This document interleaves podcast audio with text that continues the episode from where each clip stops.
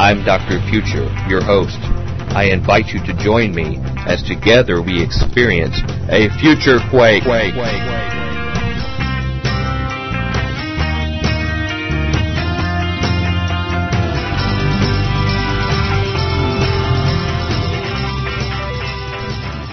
Welcome to the Future Quake Show. I'm Dr. Future. And I'm Tom, the most interesting man in the world.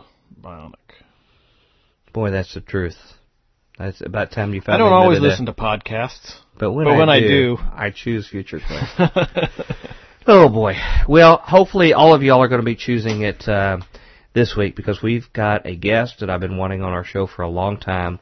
This is a gentleman who puts his money where his mouth is in terms of ministering to the Lord. Mm-hmm. Been out overseas in the most challenging environments, um, making disciples, building churches, uh, loving people, mm-hmm. talking about Jesus with them, and um, has come away with a very different view than what the average Christian in America has because of that. Mm-hmm. Uh, his name is Martin Brooks. He is the Midwest Regional Director now of Peace Catalyst International. And our theme of our show is an American evangelical reality check. And uh, I think you're going to really enjoy this. We're only able to scratch the surface, even in our extended visit, with so many subjects related to what he's been involved with, what he's learned. Um, it really is in line with what we have suspected for years on Future Quake, except somebody has been out in the lab mm-hmm. of the world putting it in practice. And I think you're going to enjoy this. So, with no further ado, Here's Mr. Martin Brooks, and we'll be right back to wrap it up here at Future Quake. Welcome to the Future Quake Show. I'm Dr. Future. And I'm Tom, no middle name this week, Bionic. Well, you just left millions of people in disappointment know, this week, Tom Bionic. There's there's two people slapping their heads. No, there's more than that. Um, well, while they ponder that, we have something more important to share with them this week. Uh, we have a guest with us this week that I have wanted on Future Quake for a very, very long time uh, someone who's been very inspirational to me and influential um, in his writings, but even more so his work. And we were finally able to work it out to have him with us. And I know our Futurian listeners are going to be really blessed in a special way to hear from him. This week we have Martin Brooks, who is the Midwest Regional Director of a group called Peace Catalyst International. And our theme this week uh, is called An American Evangelical Reality Check. And uh, I know for many of our Futurians, they say, well, w- when is there a week that that's not the theme? but uh, but we're going to get to the heart of the matter from someone who Funny. is far more knowledgeable than either Tom or I. Uh, and are, aren't just sitting in the peanut gallery, but has actually been mixing it up Robert in the Hine. world, uh, even more than Robert Hyde, uh, who's uh, actually been out there in the field. And so, having said that, uh, Mr. Brooks, I want to thank you so much for joining us on Future Quake for uh, for this show, which again I've been waiting for for such a long time. Well, Dr. Future, it's a great privilege to, to be with you, and, and I finally get to be like on the air with Tom Bionic. I just, mm-hmm. I'm, I'm all shivering here, just uh, in great expectation. Well, clearly he's lost his mind. I I know, you know, while you've been in foreign capitals around the world, probably uh, people with you know fezzes or different kind of gear have debated about Tom Bionic and what he's really like uh, you know, what are his attributes and things like that. So now we can confirm it all, and I know it's got to be a real treat for you. You know, we have a phrase here. Uh, it's uh, Tom Bionic said it, I believe it, and that settles it. So I hope uh, That's that's it for here. But let's get our discussion. You know, I would have never seen foreseen a night like this. Uh, I'm guessing it's probably been around 35 years or so. Um, when, when I guess I fir- first got to know you. Um, and wow. it wasn't in a very in, in, intentional manner at the time. It turned out we shared a school bus in high school, I believe. That's true. Uh, and if you're probably like me, when we were riding that bus down to Portland Christian High School, you probably didn't envision that we would be having a night like this this many years later. No, and I, you know, I just want to apologize for those years of my life. Um, it's uh, just just glad it's a it's an act of God's mercy that uh, that we're here. You you you included, Doctor Future. Hmm. Amen, amen, and uh, God's providence and protection. But um, I, I'll, I'll say this and put it on the record. Uh, I don't know of anybody who I knew in my circle from those days, school or otherwise, that Uh, although I would have never foreseen this in you and my little exposure to you at the time on the school bus and at school, but anybody that I know of that in the intervening years has made more use out of their life and done something more meaningful eternally than what you've done in those intervening years. And wow. that's one reason why I was so excited to be able to finally get you on the show because of all the super successful people we've had on our show, from Judge Andrew Napolitano to Jesse Ventura and a long list of very famous people, I cannot think of one individual who is actually more successful in the things that really matter in life than what I have known and witnessed in your life. And I'm hoping a little bit of that's going to rub off on, on us and our yeah. listeners here tonight. Um, wow, that's uh, that's very humbling. Thank thank you. Well, it's also a testimony to what God can do through any of us if we let Him. And what you're going to share with us, our listeners are going to realize that the Lord can do anything, the most amazing things with us, if we only make ourselves available to Him. And it really is a testimony of your life. Um, to start our discussions tonight, uh, could you please tell us just a little bit about your upbringing uh, some of the early activities in your life that really led to your international experiences, which are going to be the main subject of our talk tonight, and, and even a little bit about your spiritual journey. Um, I've I've recently come to the conclusion that I was raised in a very privileged uh, environment. You know, growing up, I, I wouldn't have said that. Uh, you know, I would have thought of myself as middle class, uh, like everybody else seems to be. Um, and I guess in in a way, I we, we talk about like class warfare and and that sort of thing. I was just a, oblivious to it. You know, I I would look at people who um, needed something, and I'd think, well, you know, why, why don't you get a job, you know, or or uh, you mm-hmm. know, you've you've made decisions that that have put you in that place, and uh, really didn't have much compassion, and it took the Lord a long time to to make me realize that you know when the Bible talks about the the rich man, the rich man and Lazarus, you know, I I am the rich man. I'm I'm the one who's going to have a hard time getting into heaven because I'm depending on things that that are not of God. Um, so, you know, I, I grew up going to church. My parents took me to church. Um, I don't know, was it, uh, a legalistic environment? You know, there, there were components of that. Um, but then I went to college, uh, actually went to college in Nashville. And when, um, there I, I was looking for someone or a group of people who were taking their faith seriously and, and got involved with a group that was interested in missions.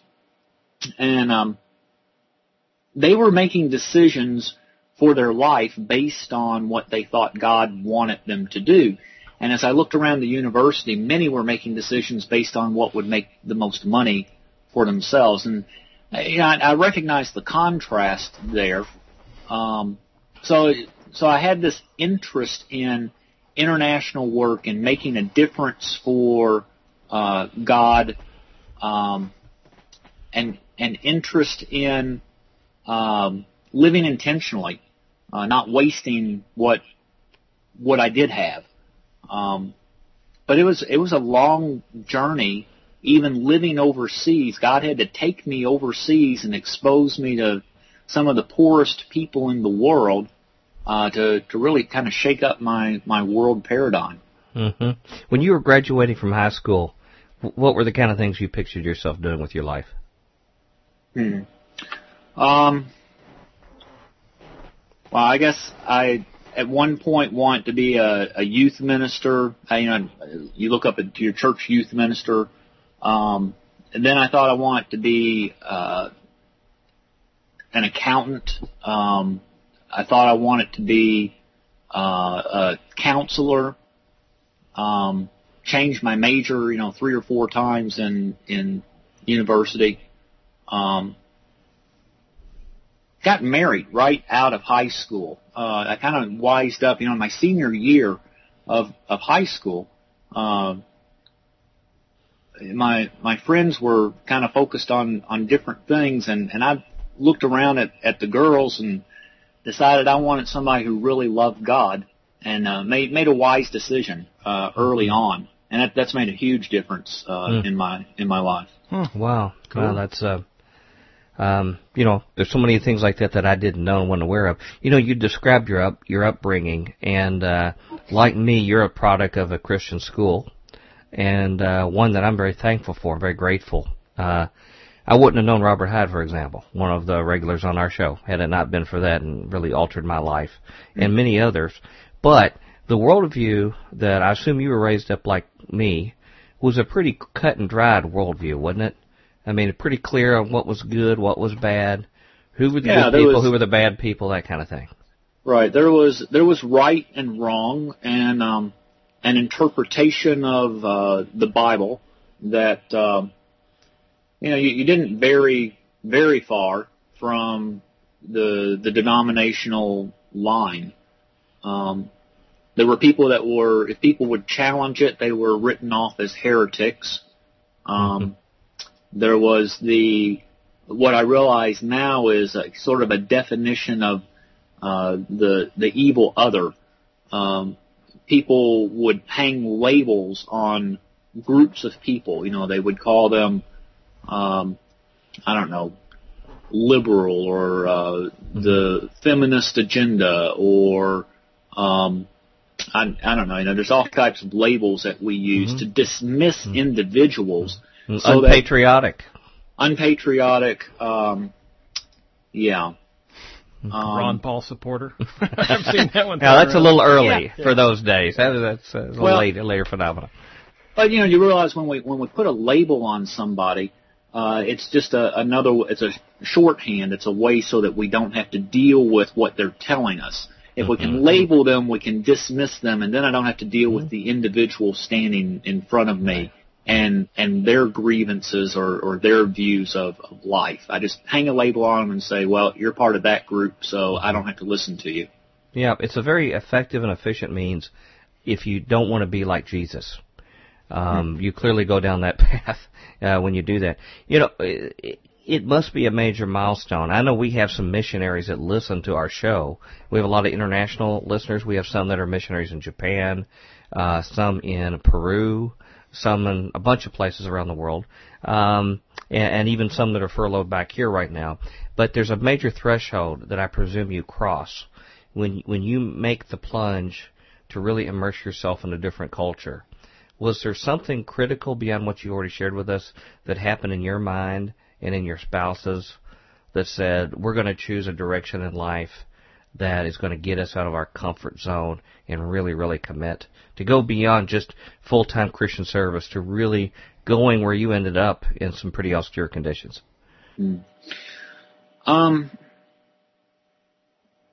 just looking at the at the gifts and the abilities that, that God had given us, and and realizing that yes, I am willing to go.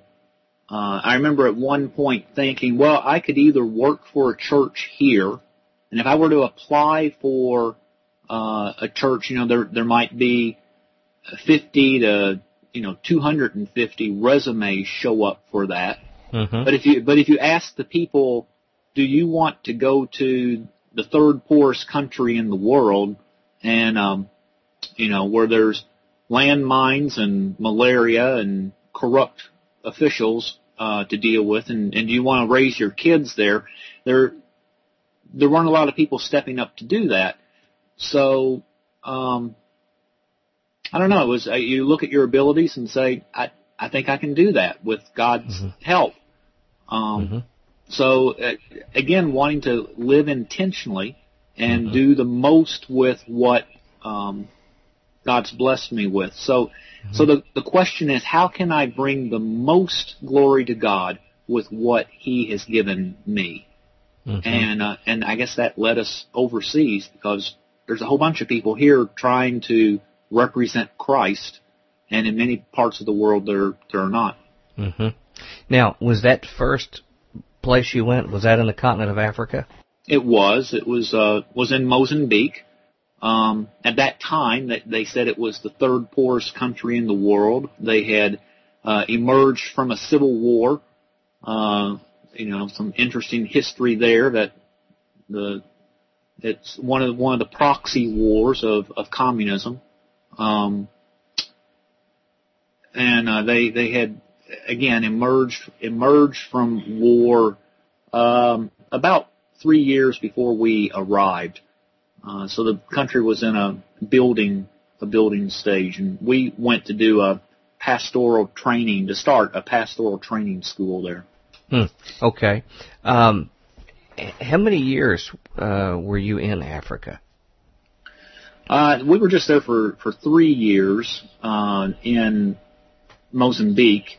Uh, then we did six months in, in Portugal for language study. Went back to Africa in 2005 to uh, Ghana for a time. Mm-hmm. Um, but yeah, I, I guess total uh, three and a half or four years as far as living there, being a resident there. Okay. Uh, can you tell us just a little bit about? You, you mentioned about a school that your pastoral school. Tell us a little bit of what were the kind of activities you did while you were there, and just share with us some of the compelling stories. I know I've read so many of them just when I would get your regular newsletters, but can you tell us a few things that have stuck with you that might really move our audience from your experience? Um, the the poverty. You know, you, you can't walk out your door and not be confronted with it. You you drive down the streets and the kids are are begging, and um, I just wasn't confronted with that, having been raised again in this privileged uh, lifestyle here. You know, it, you used to have to stay up till one in the morning and watch some feed the children program to to see, right? Uh, you know, the desperate situations, but but living there, we we were confronted with it all the time.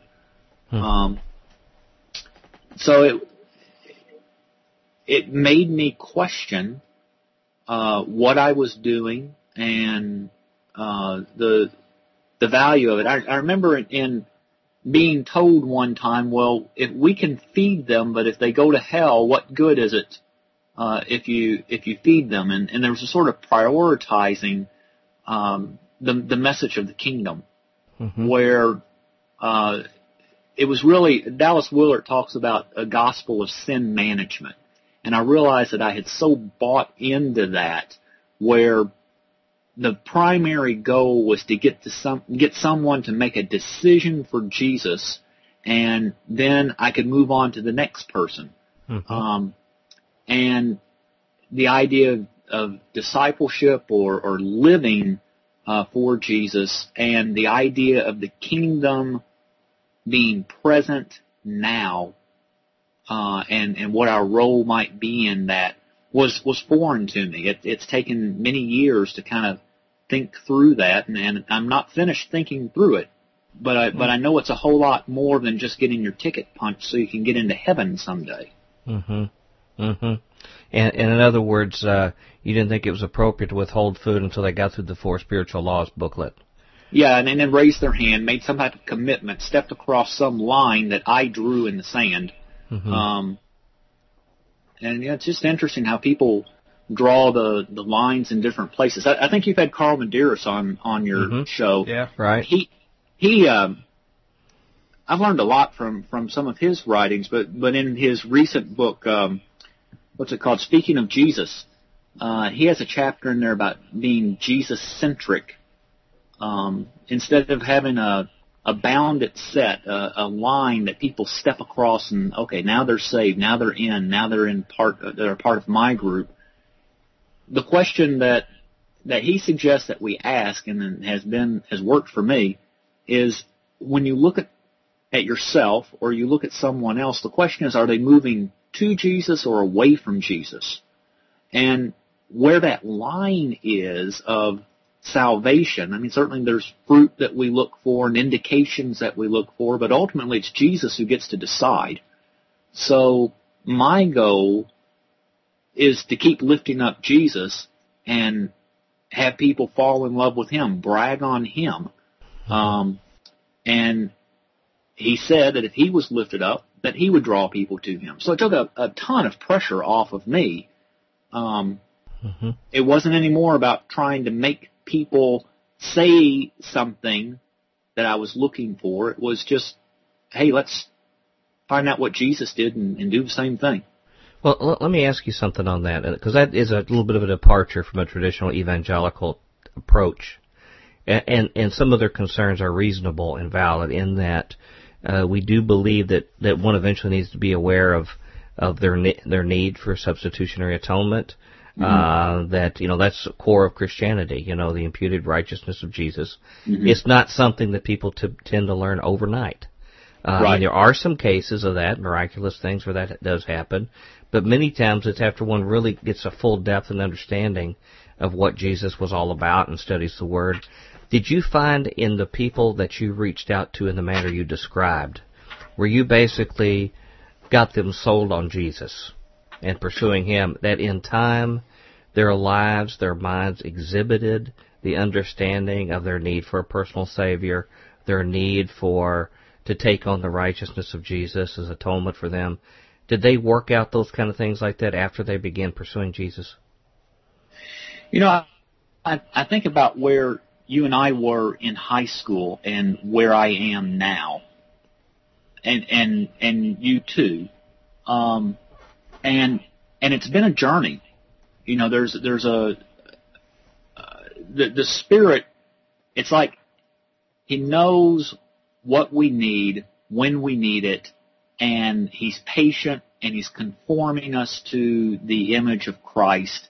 There are things in my that were in my life that He said, you know that that really needs to go. That's that's hindering uh, what I want to do with you.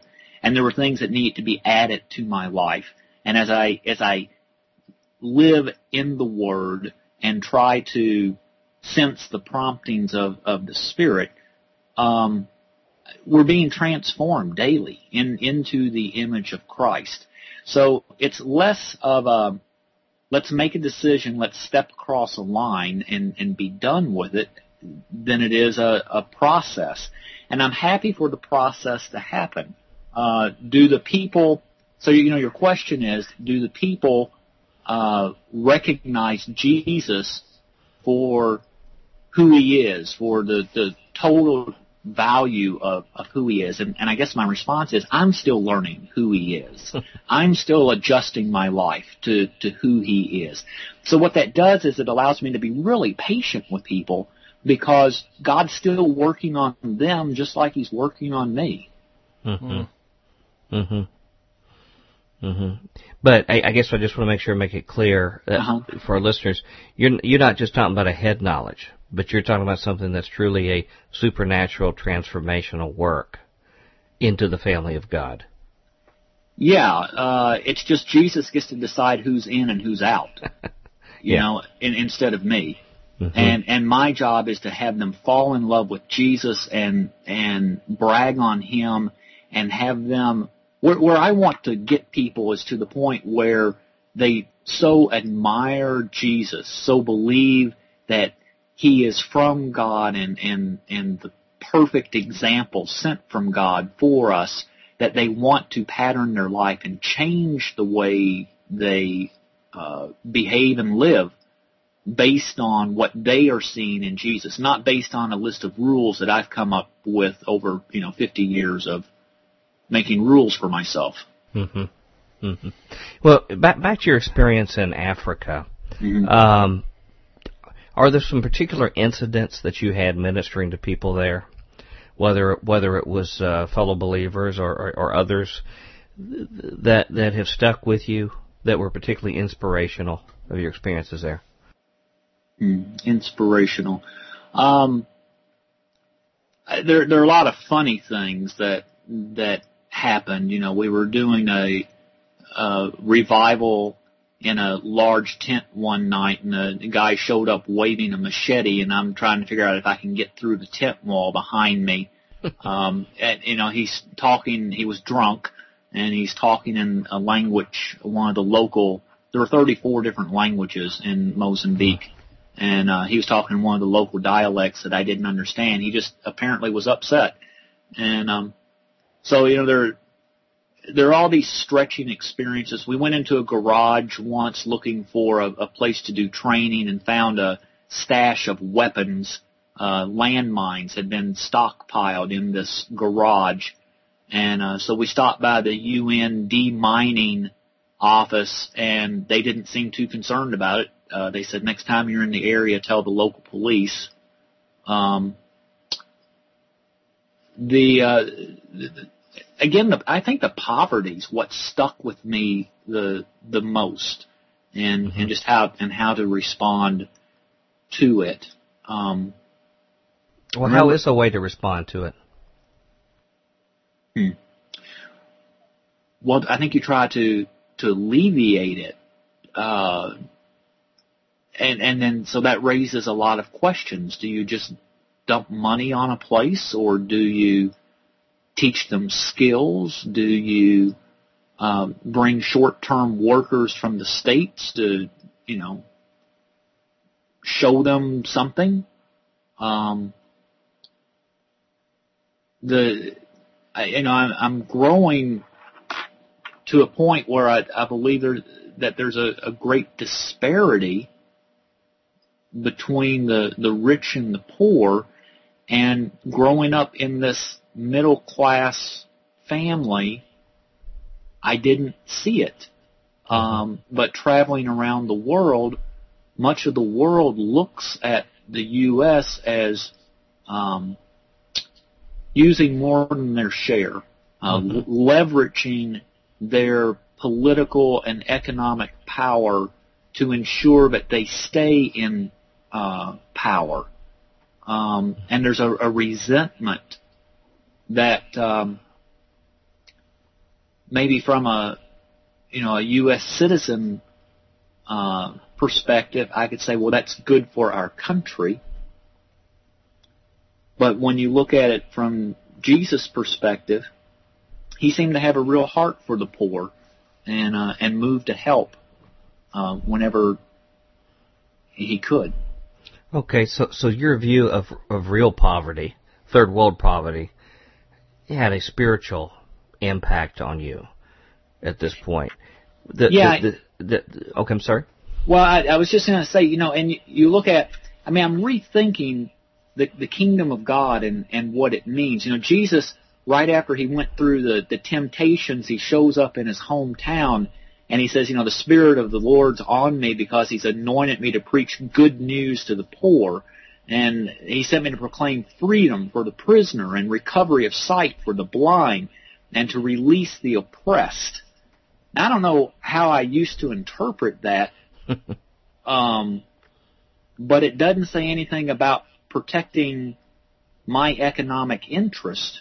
You know, when we ask what would Jesus do, this when he's starting his ministry, he says, "This this is what I'm about. I'm about doing these things, freeing the oppressed, helping the poor, bringing good news to the poor." And then he, you know, he rose up the scripture and he says, "Today this is fulfilled in your hearing." You know, and then he spends the rest of the gospels showing us how to do that as our perfect example. He spends the gospel showing us how to live uh, in this kingdom. And he says, you know, the kingdom starts small uh, you know, the mustard seed, the, the leaven, but it's going to grow into something substantial. And I think I grew up in a, in a heritage that emphasized heaven so much and uh, sort of a personal righteousness that these these bringing freedom to people, bring, relieving oppression uh, wasn't a part of my gospel message, and I I really think it should be. Mm-hmm. Well, and I'm I'm assuming that people who espouse those kind of things back in the old culture that you were raised in would have been dealt with with great suspicion, maybe feared to some extent. You know, oh, well, they, we call, they might be, be commies. Yeah, uh, we we called them liberals. Uh, yeah. You know, it was the social gospel, mm-hmm. and and um, and I don't know how we got away with it for so long, just ignoring so much of what Jesus did, and um, just focusing on on heaven. You know, we talk about friendship evangelism, um, but really it's it's more like project evangelism. You know, I'm going to saddle up next to you and be your friend for a while and try to convince you to see things like I see them. And if you don't uh, buy into my thinking pretty quickly, I'm going to move on to the next friend. Um, mm-hmm. And you know, that's that's really not being a friend. The problem with friendship mm-hmm. evangelism is it's missing friendship. Is that sort of like ma- like multi-level marketing where you have to get people into your downstream and like, and if you, Christianity. If, well, they're not buying into what's on the easel, you you take the easel to the next person like that or something. Uh, yeah. It almost sounds reminiscent of that. Um, I, I want to move on to your next big sphere where you spent the majority of your time, but um, was there anything that you learned spiritually from Christians that were that live in those environments, uh, or something else really, you know, supernatural in a, in a spiritual realm that you observed during your era of time there? Yeah, I remember. Uh, you know, I grew up in a in a fellowship that uh, kind of didn't really teach or or embrace the idea of the demonic. Um, mm-hmm. And I remember uh, being in, in a village once and uh, praying for a for a little old lady that I mean she looked like she was 150. She's probably you know 70 or 80, but really frail little woman. And all of a sudden she started growling at me, and um, and I, I distinctly remember thinking they did not teach me in university how to deal with this. Mm-hmm. Um, so so there's there's an awareness that there's there's a spiritual dimension that reveals itself in different ways in different places. Um, and in in Mozambique anyway, they they believed in uh, animism. Uh, they believed in spirits, uh, you know, having to be appeased. Uh, they weren't surprised when someone was uh, possessed in in some way. And here in the states, it, I think maybe it it manifests itself in different ways, more logical ways to our mind. Mm-hmm. Um, well, I've heard that from many missionaries that when you get out on the forward edge of the spreading of the gospel, that you see much more manifestations of demonic resistance and things like this uh, from missionaries in Brazil and different places like that. You think that's generally the case when you get out in in these kind of areas? You do exhibit more of that. You know, I don't know if there's more of it there, uh, or or if it's here all the time and we're just calling it something different. Yeah, or we've grown uh, accustomed to it, maybe. Yeah. Yeah. maybe most yeah. of it comes from Wall Street or something, you know. Yeah. It just and, takes on a different name and face. Yeah, you know, some if somebody's bound, you can be bound to a lot of different things. And I don't think Satan really cares what you're bound to as long as it's not Jesus. Right, right. Well, you were eventually called, and, and, by the way, correct me if I'm wrong on this. Um, sort of alluding to your African experience, you, you spent a lot of time on things like motorcycles and simple transportation, going from one little, really small fellowship, whether it's a a really you know rudimentary building or whatever, to the next. What we picture is sort of classic missionary activity. That really was your life for a while, was it not? Uh, yeah. Somebody came to our house once and says, it looks like you live in a bathhouse at a camp. And, you know, it was a concrete block house with corrugated roofing. And, um, we would go to, we would go to villages and stay in, uh, grass huts or mud huts. I stayed in one hut one night that had a dung floor. That was kind of interesting. Um, so yeah, it, it was pretty classic mm-hmm. uh, missionary stuff. And yeah, we we we're familiar with that here at the Future Quake headquarters. We have a dung floor and several hours that they yeah. asked it, for us to take it out of the cafeteria. Well, it's, it's okay. a different motif. It's okay unless it gets wet. You know this. Oh. Uh, it yeah, dries just, pretty hard. I've, I've yeah. seen people actually make like like furnaces and stuff out of it. Yeah. All right. Yeah. This uh this actually looked like it had been waxed, uh, but I don't oh. think you I don't think you want it wet. okay. Yeah.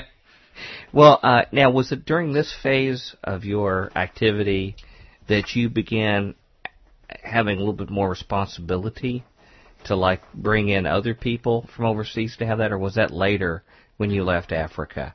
where you were actually responsible over deploying other people to oh, do that, you know larger scale things. Yeah, that that was later. Okay. Um, and we had a we had a coworker that was killed one night um, by robbers. Um, and then three hurricanes hit the coast in three successive weeks and, and destroyed the infrastructure of the country. Um, so our students in our resident uh, pastoral program had to return home to kind of put their lives back together, and our work shifted to uh, relief and development work. So we were helping um, groups like uh, World Relief and Samaritan's Purse uh, get acclimated in Mozambique because the, mm-hmm. some of them hadn't had work there uh, mm-hmm. before. World Relief actually did have, but, okay. but some of the groups came in and we were helping them get set up. Okay. Um, how did you feel called to reside and be active in predominantly Muslim lands? What what triggered that?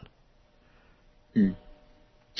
Um, well, we came back after our coworker was killed, and uh, we came back and actually pastored a church for for a little while. Um, now, now let me ask you this: Was this a fairly conservative denomination that you it, were involved in? It, it was. Okay. Um, and yet I'm, I'm having all these questions in in my mind, you know, and you're you're looking at the people in the church and you're thinking what steps of faith do they need to take and how can I help them get there? How can I challenge some of the of the thinking? Um, I I don't know. Some in some ways it kind of feels like a big chess game. You know, you're trying to figure out okay, well, what's their next move and how can I persuade them to go a direction I think is better for them? And maybe that's a lack of faith, you know, because the, the Spirit of God really does work in the hearts of men to draw them to Himself. And um, all the time wrestling with, am I manipulating people or am I uh, just being a faithful witness? Um, so after this uh, time of uh, working with the church, I, I began to to work with a a group asked me to help um, them organize their works that they had in Africa, but they really didn't have much going on in Africa. So they uh, asked me to help with work in Bosnia, uh, and then uh, work in Afghanistan. Um, so I, I began to be more and more drawn toward, um, well, understanding and how do you present the good news to uh, a Muslim population. Mm-hmm. Hmm. Well, to me, that seems like that that's a major threshold to cross because of the the stigma that we've had in our country for some time.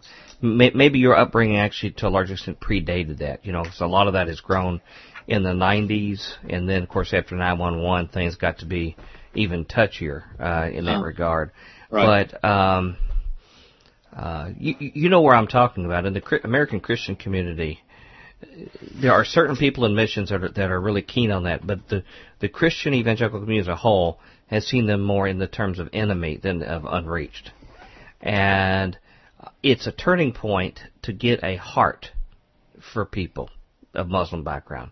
Uh-huh. Was there anything that turns your heart to see the, the very unique situation they're in, where you know we're having these um, confrontate, at least perceived confrontations between people of the Muslim world overseas and our own country, and with all the struggle going on. Was there something, a turning point in your heart, that you began to see them in a very different way? I I think it was a gradual uh, thing. I I was, know, Jesus Jesus said we're to love God and, and love others, you know, that's that's the most important thing we can do.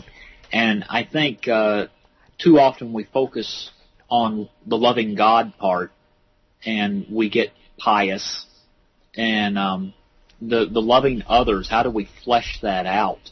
Kind of gets pushed to the background. Now we like people that are like us, um, but but Muslims many times look at the world in, in a different way uh, than we do. And uh, at some at some point, we began to um, see them as as people who love their kids, want the best for their kids, or are trying to pay the bills. And if we can actually talk to them, they're not that much different than us. Mm-hmm. Uh, and we can either we can either focus on the similarities or, or the differences. Mm-hmm. And when we continually focus on the differences, it's easy to make them the other. Mm-hmm. You know, mm-hmm. many many people have have noted that we nations seem to need an enemy to uh, motivate the, the people to support policy. Um, right. It was communism, and now the unfortunately the enemy uh, are are people that Jesus died for, that He mm-hmm. loves.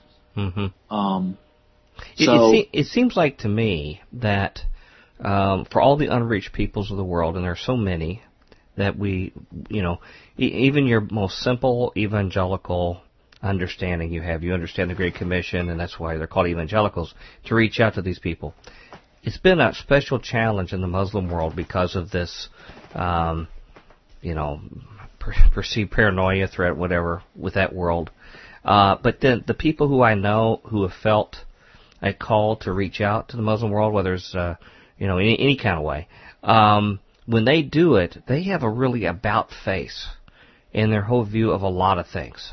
Mm-hmm. What they allow themselves doing that, but they start looking at a lot of different things in a different way. The United States, the world, the way the world works. Uh-huh. That, that it's a unique situation when one feels really called and motivated to to to be Christ to people from that culture. Mm-hmm. Am I right? Yeah, it's true, and and some of that comes just from living overseas, and you know when when we surround ourselves with people that agree with us, um, we we tend to think we're right and don't question our uh, presuppositions or our, mm-hmm. our uh, positions, and and um, so when you move overseas, you you are with people who don't have the same sense of patriotism that uh, you know we grew mm-hmm. up with. Um, we tend to see ourselves as very generous, you know, supporting the UN and uh, giving tons of money to uh, the the world, and and we do give a lot, um, but a lot of times there's strings attached to it, and uh, uh proportionally, you know, I don't know how that all all works out. Um, but yeah, just just to hang out with internationals, even if you were to do it here in the states, and you can get beyond the surface level of, uh, you know, what kind of food did you eat in your country. If you can get to some substantive conversations, uh, you can learn a lot about ourselves uh, by interacting with uh, with internationals. I, I'm guessing you would probably recommend for just about everyone who's an American Christian, if there's some way to do it, it would serve them well to spend a little bit of time living overseas in a different culture like that. Yeah, you know, I, I think about these cross-cultural study programs. Uh, my my most recent um, time living living overseas, uh, I studied in a Muslim university. So we were I was studying uh, diplomacy, international relations uh, in a in a Muslim university. And um, when I first went into the into the class, my my classmates were uh, Palestinian and Turkish, and um, uh, there were some from uh, Bangladesh, Ab- Azerbaijan. Um, uh, many many parts of the Muslim world were represented in this school that was taught in in English. And when I first went in, they they wanted to let me know as the only American in the school that uh, they weren't real happy with U.S. foreign policy. Mm-hmm. And, um, you know what, we were trying to live intentionally. We were trying to bless people, um, in Jesus' name. And, um, and it just wasn't really the time to defend, uh, American foreign policy. And, and as I, would be quiet and listen instead of talk, um, I began to realize there was some validity to, to some of the things they were saying. Yeah. And uh, then I then I turned back to Scripture and asked, "Well, Jesus, what do you have to say about that?" And um, it seemed to me I got the same message. There's some validity to what they're saying, and uh, perhaps you need to adjust. I need to adjust my life uh, to more accurately reflect the agenda of of Jesus. Can you share with us some of those things, if you can recollect them, that really had some validity points that they made that helped you think in a way that you thought was more valid? Hmm. Um, well, like Guantanamo Bay uh, was one sort of a of an American arrogance of of coming in and and going to uh, impose um, democracy or another culture. Um, the the whole economic disparity.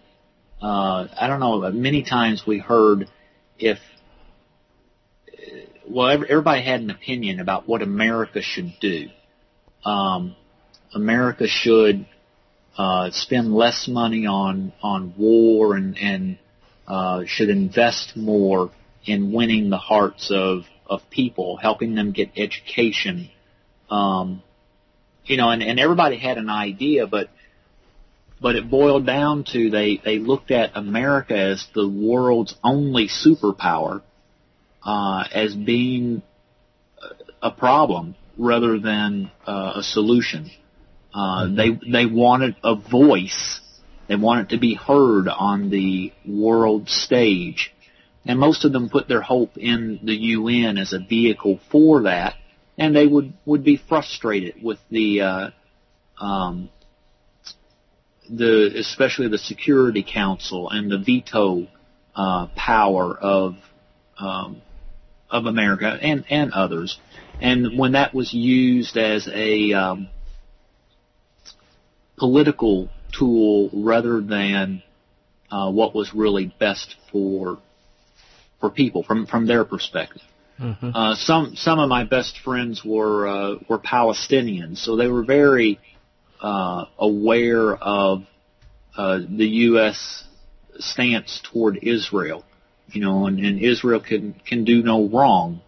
Um, and they were talking about the their lives and in uh, the Gaza Strip and how they couldn't get out and the walls that are going up and how it would divide a farmer from his uh, orchards. Um, and a, a real sense of, of injustice.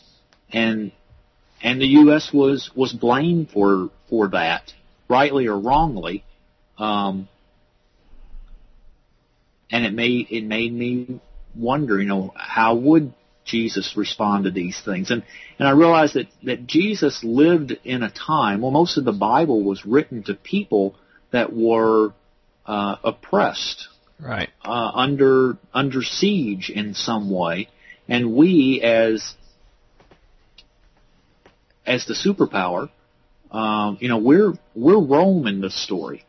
Uh, yeah. We're we're the ones with the power, and um, and we try to apply these scriptures to ourselves. But if we if we forget that they were written to people who were um, under siege, uh, we can we can misapply some of the some of the passages. Well, I would give a case in point Romans 13. Uh, Romans 13 talks about obeying earthly authorities, and I've pointed out that the people, the New Testament Christians, were were under an occupying force, uh, just like we occupy um, Afghanistan and Iraq, Rome occupied the lands where they lived. Mm-hmm. And their laws applied. And, and I think the point made at the time was you're not under self rule like we're blessed to have here in the United States, along with the responsibilities that comes with it. Mm-hmm. Um, Caesar's dictates went, um, and it was a reminder that if you act like the zealots did, like uh, Barabbas, you're just going to be burning on the end of a pole, and nothing's going to be accomplished. Focus on the kingdom business that I've given to you right now uh, we have a little bit of a different situation under self-rule now, and, I, and I, I see it as extra responsibilities that they didn't have. But again, the fact that we've lost the idea, like you say, that these were people who were under siege or under occupation, uh, and, and put it in a proper context. And the, the shoe's on the other foot where we are, and um, we forget that the the Lord, His heart is always with the poor, mm. and with those whose voice is not being represented or heard.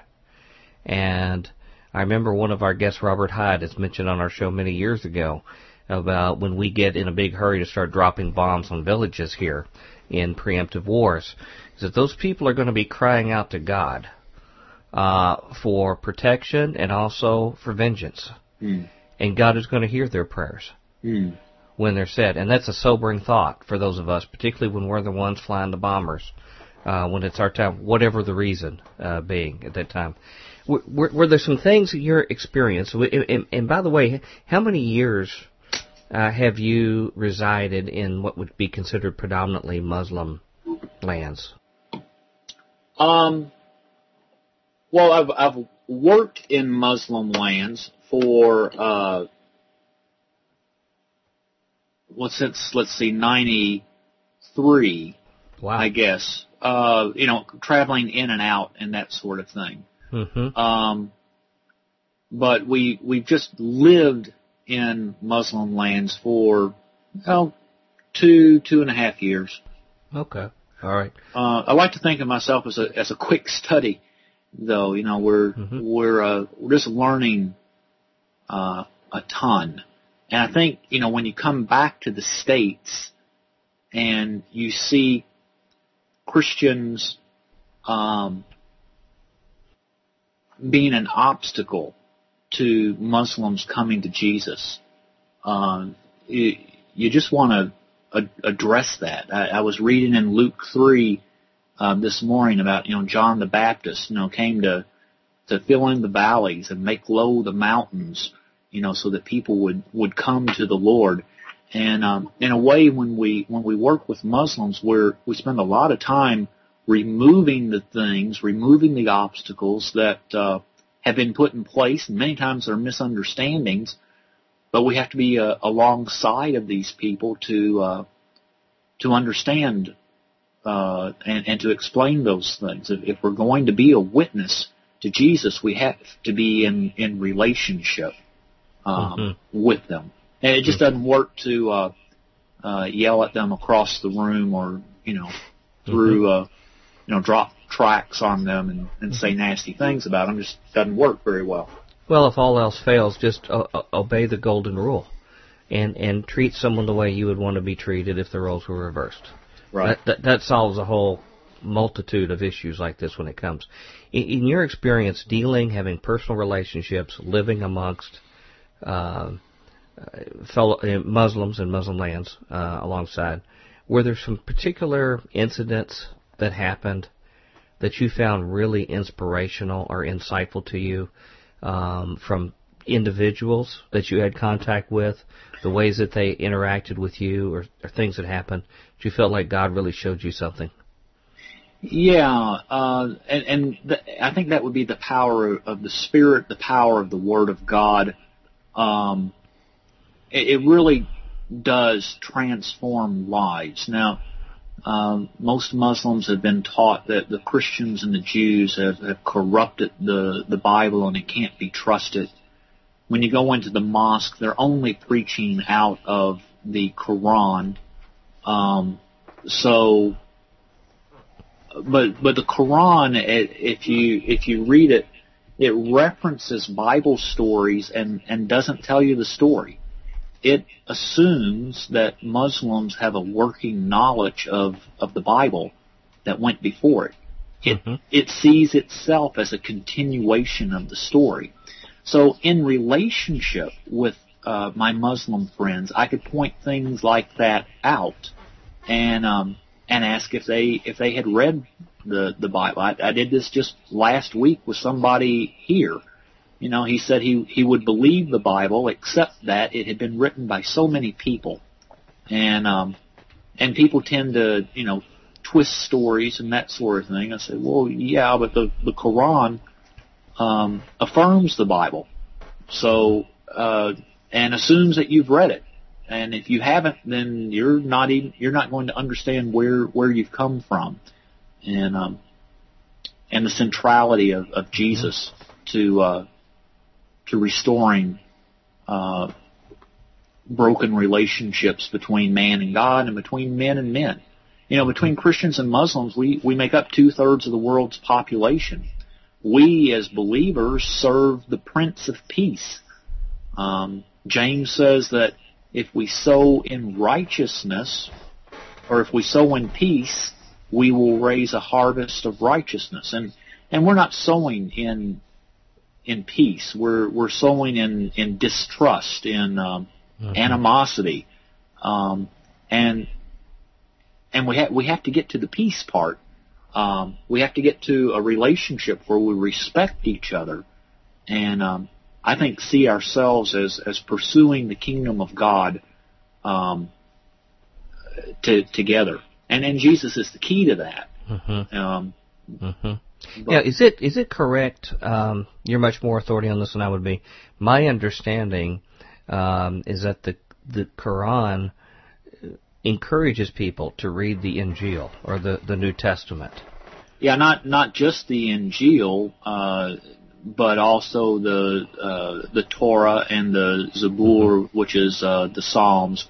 Mm-hmm. Uh, it it affirms it affirms the Bible, and uh, what the standard Muslim line is that uh, the Christians and the um, Jews corrupted the Bible, and, and they point to a, a passage in the Quran that says, "Beware of the Jews." It, it actually doesn't say Christians in, in this passage, but it says, "Beware of the Jews because they twist the words of that God had sent before." Mm-hmm. But to say someone twists the words and say that the document's been corrupted are uh, are two entirely different things.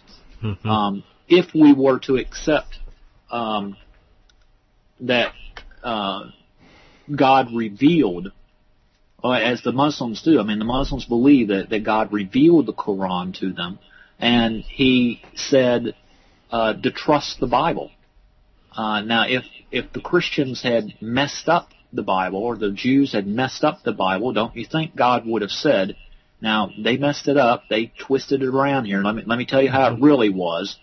But that's not the way the Quran reads. The Quran affirms the Bible and then goes on and, and tries to explain some things to the Arab uh, mm-hmm. people.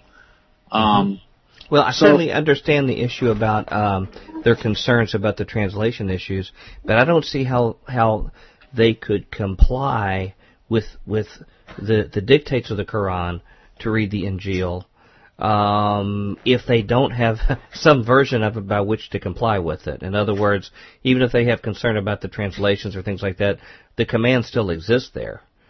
And I see that as an opportunity in an atmosphere of mutual respect for a Christian and a Muslim to sit down together and read and listen for God's voice to speak to them.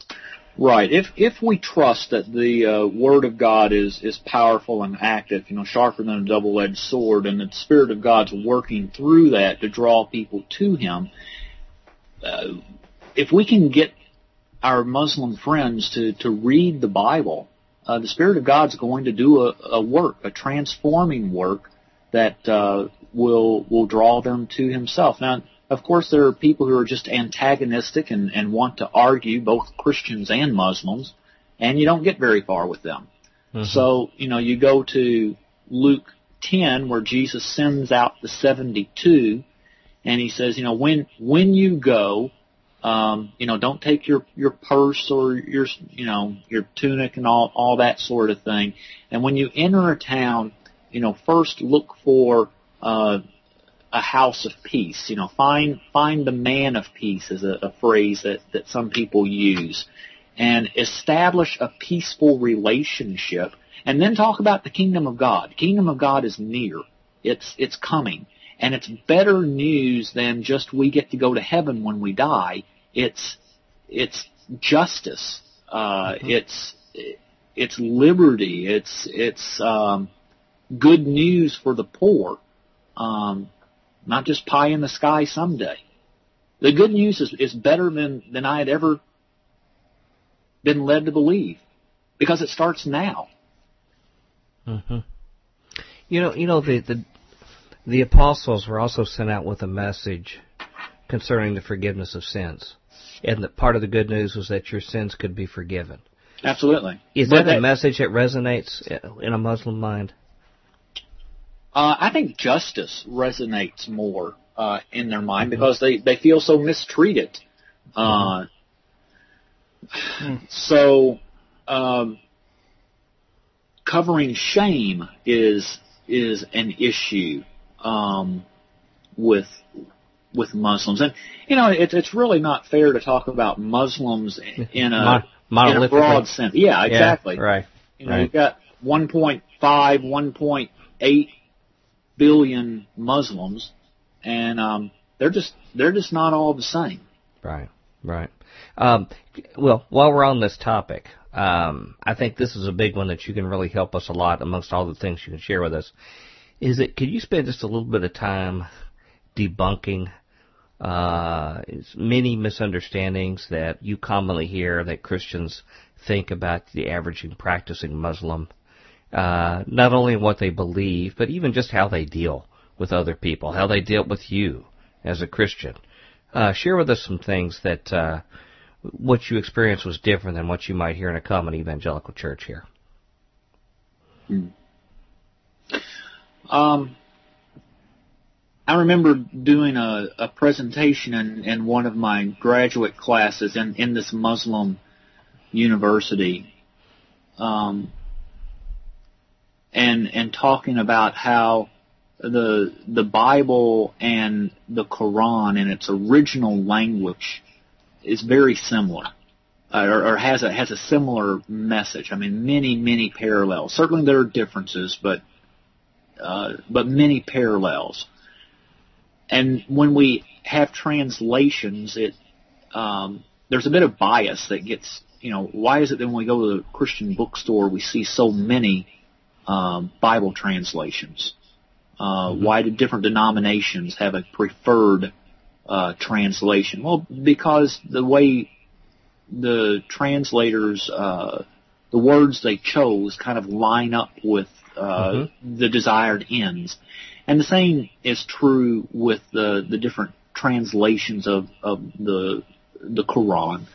Um, and then we have commentaries that tell us what we're supposed to think about the Bible and they have their commentaries and, and the hadith, the traditions of Muhammad and, and his friends. Um, and then you have the preacher looking at the commentaries and looking at his translation. He may or may not know the original language. Uh, and you have the imams looking at their uh, traditions and hadith and um, and you know they may or may not know what the original language of of the Quran is actually saying. Um, and then you have the, the guy in the pew and the guy in the mosque hearing what the imam and the preacher tell them. But by the time they get the information, it's gone through so many filters that um, the guy in the pew and, and the guy in the mosque is really at a disadvantage uh, because he's hearing the imam's and the preacher's interpretation of truth. So by the time the average Christian meets the average Muslim, there's been so much distortion uh, and misrepresentation of particularly the other side uh, that it that's no wonder that we have this huge divide and mm-hmm. suspicion uh, between Muslims and, and Christians. And yet I found that if I am sitting in the home of a Muslim person, they're going to be incredibly gracious, uh, giving. Um, you know, I'm not fearful uh, sitting in in their home. Uh, we talk about our kids. We talk about education. We talk about many of the same things we would talk about with our American friends. And you come to see in relationship, you come to see uh, Muslims not as the evil other, but as people uh, with real concerns. And I remember making a presentation, something to that effect, in this class, and, and turning to my friends from the Gaza Strip, and and saying to them, you know, when I hear about um, a bomb going off in Gaza, it's no longer, oh, there they go again. It's, you know, I wonder if Bilal's family is okay because I know mm-hmm. the people there. Mm-hmm. Um, we we have to get beyond these stereotypes and get to know people. Um, and you know the labels that we use are, are just destructive. They they keep us from um, they allow us to, to lump everybody into a, a group and then dismiss them as as a group, when in truth we're all uh, much more complex mm-hmm. than than that. Well, we're very complex, but then we have so much in common. Once you strip away the difference in the in the languages that we use, the the terminology, the things we've inherited from our individual cultures, and get down to the root thing. We all basically want to be secure. We want our children to be safe. Mm-hmm. We want them to have a better life. Right. Um, those are pretty universal kind of things. We have all these cultural baggage that we all bring in into these relationships, and once you can strip through all that, you find those commonalities are there. You know, I sense from our whole struggle in this in the evangelical haven't been stateside here during this period of time in watching the evangelical response to all this it's really struck me that it just seems to me what we're lacking here is a is really a large dose of empathy good christian empathy to be able to put ourselves in the shoes of somebody else raised in an environment that they were raised in subject to the same external forces they are in the same kind of peril that they're in and being able to empathize. W- would you agree that that's part oh, of the problem? Yeah, abs- absolutely. Um, you know how how would you feel if you were not approaching this from a, a privileged, powerful uh, position? I was reading I was reading recently. It's really convicting to me something that uh, Martin Luther King wrote. Now I grew up thinking that uh, the the civil rights. This is going to make me sound really terrible, but uh, that you know the civil rights was kind of overblown. That if the the people would get out and work, they had opportunities and mm-hmm. and that sort of thing.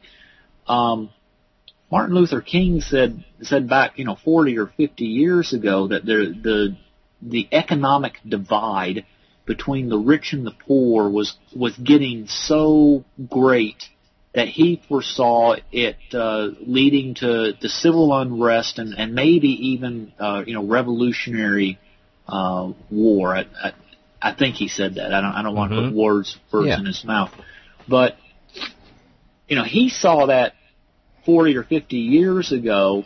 But because I'm approaching this divide from the position of the privileged, um, it, it wasn't it wasn't a problem for me. I, I didn't see it.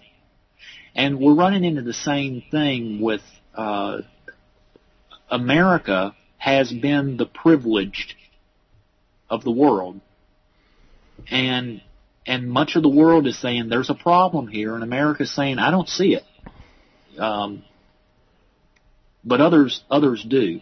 And if we can put ourselves in the position of not being the privileged, um, yeah, that's that's mm-hmm. that's when the empathy mm-hmm. comes. But but aren't uh, we ex- aren't we exceptional, Martin? I, I hear a lot about American exceptionalism, even in the church, and giving spiritual sanction to it.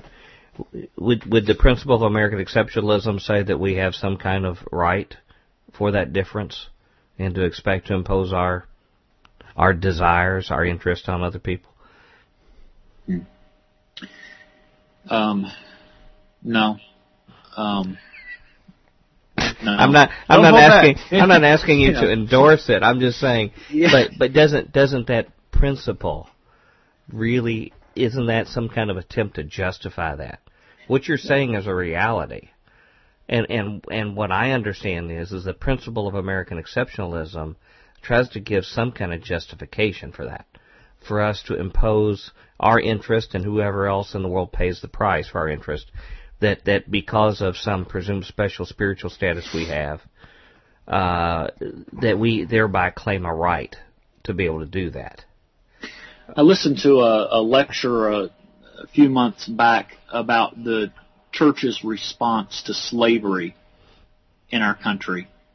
And uh, there were church groups who were rationalizing slavery because uh, we were able to bring the heathen African nations to a Christian nation and get them uh, saved. Well, plus we got them dressed better too. We got them in a shirt and tie and out of that grass skirt. Yeah. You know, that's some of the blessings we provided too. I like um, the dress skirt myself. Taught them capitalism. Hmm. Yeah. Uh, we we use scripture for our own ends frequently.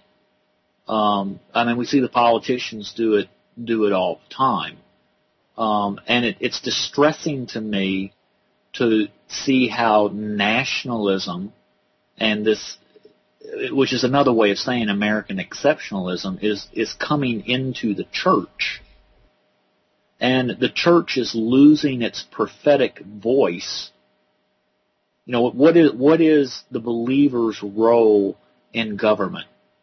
Um, yeah, I, I believe in separation of, of church and state. I don't mm-hmm. think I don't think uh, the church, you know, twenty percent of evangelicals should tell the eighty percent uh, how to live and and right. um, and even the twenty percent can't agree amongst themselves anyway that's that's that's very true. Um, but it's but it's not only I mean unfair to the 80 mm-hmm. percent. It's destructive to the church. Right. We we are looking to the government to make laws to enforce the way we interpret Scripture on other people instead of doing the hard work of persuading people that the kingdom of God really does bring blessing and He really does want good things for us, and we really are better off if we will do things God's way. To make a law short circuits all of, of that dialogue and just breeds uh, discontent. You know, well, you know, and I thought the whole thing of the new covenant was we had seen the limitation of the law.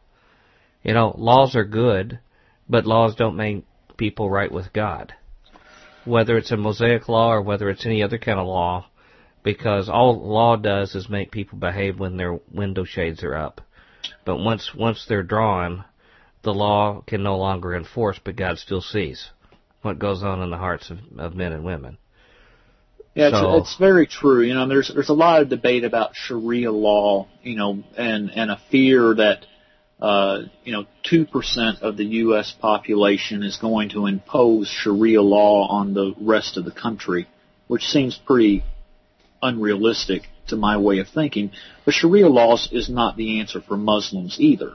You know, the, mm-hmm. the, the, separa- the separation of uh, powers is a good thing. If a king has all of the power uh, and and is not listening to the the church, listening to, to God, he historically has abused that power. But likewise, when the religious people, um, if, a, if a king claims a divine mandate for his laws, um, that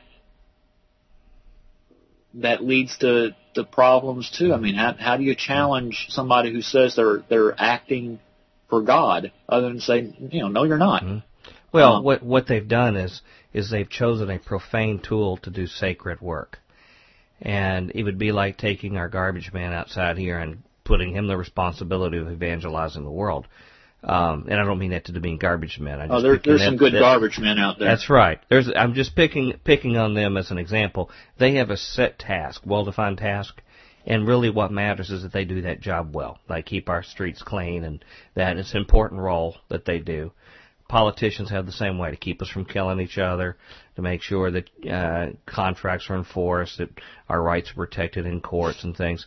And the rest of it falls on our shoulders.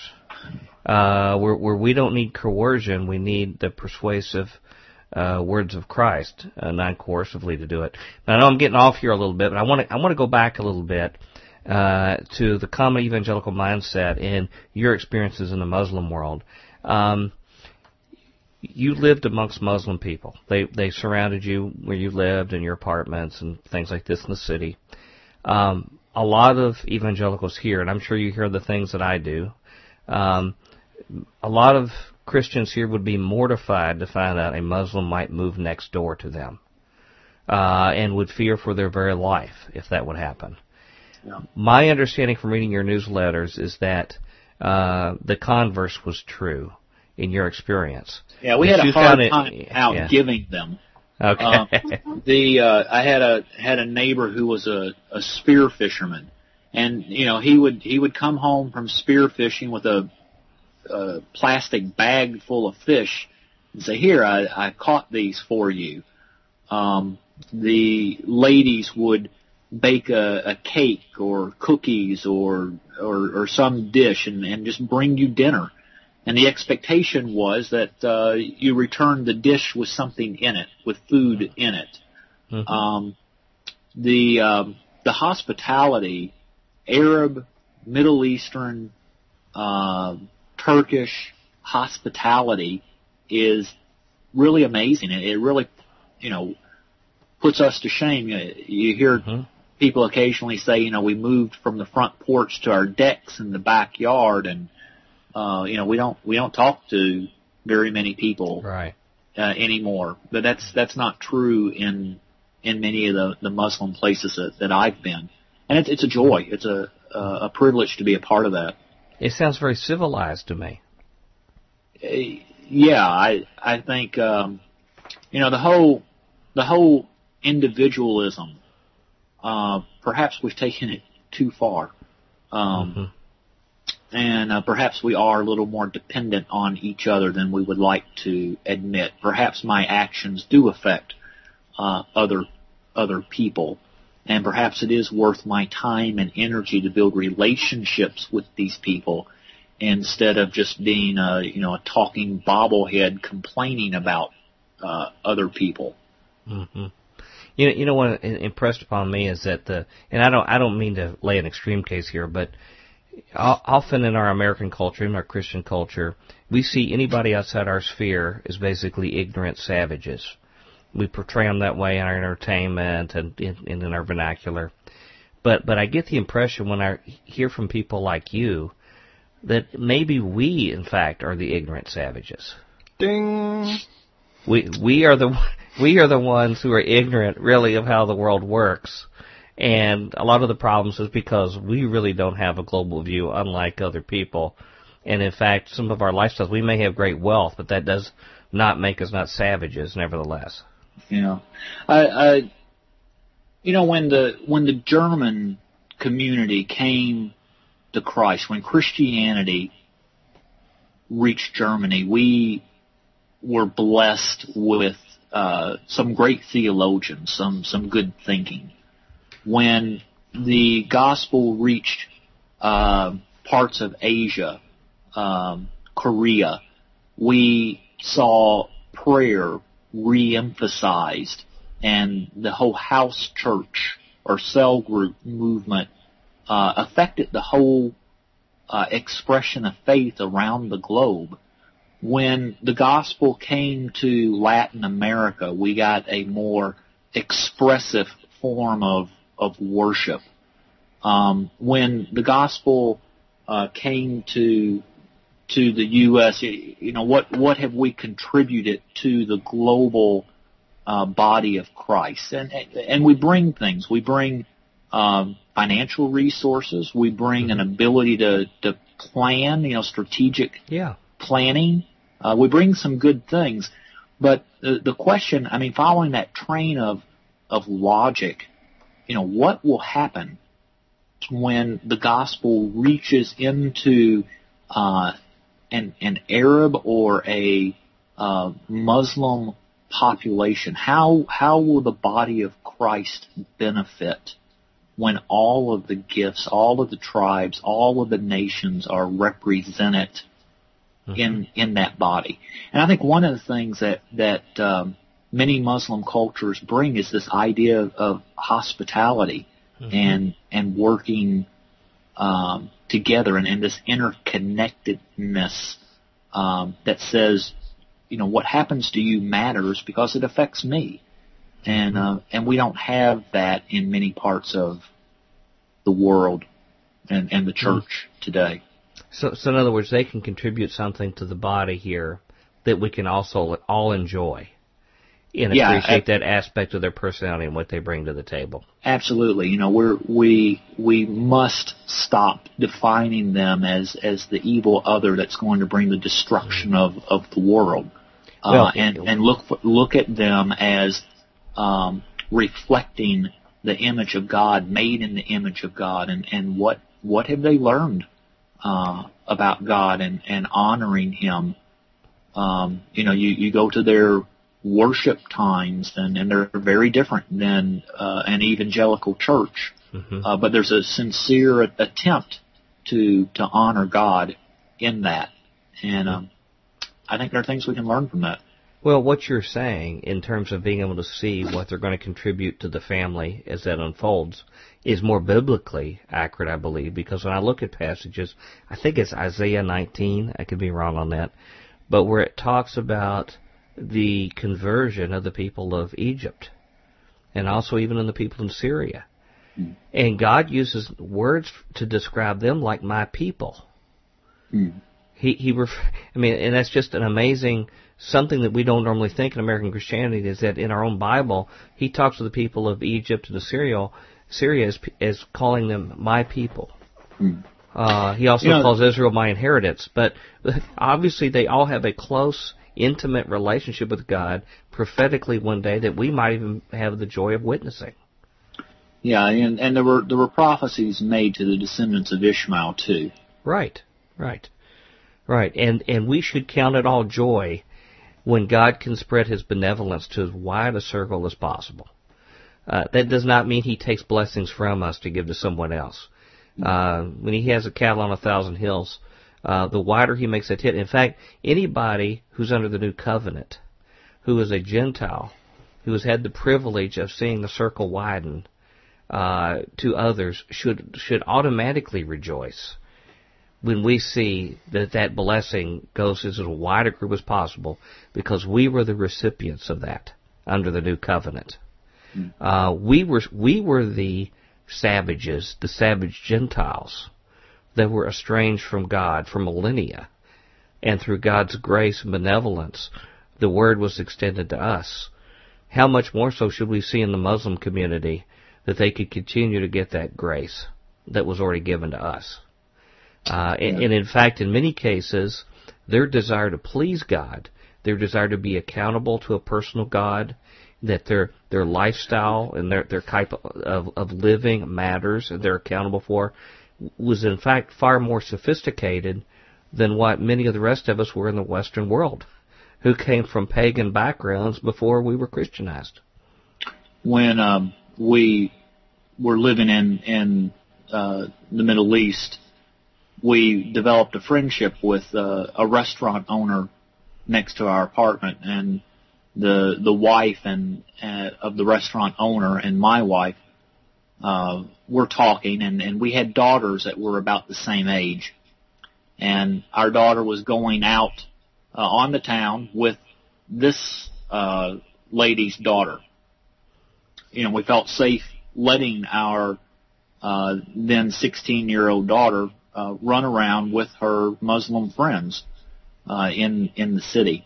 But we wanted to know where she was going and you know, what she would be doing and when could we expect her back.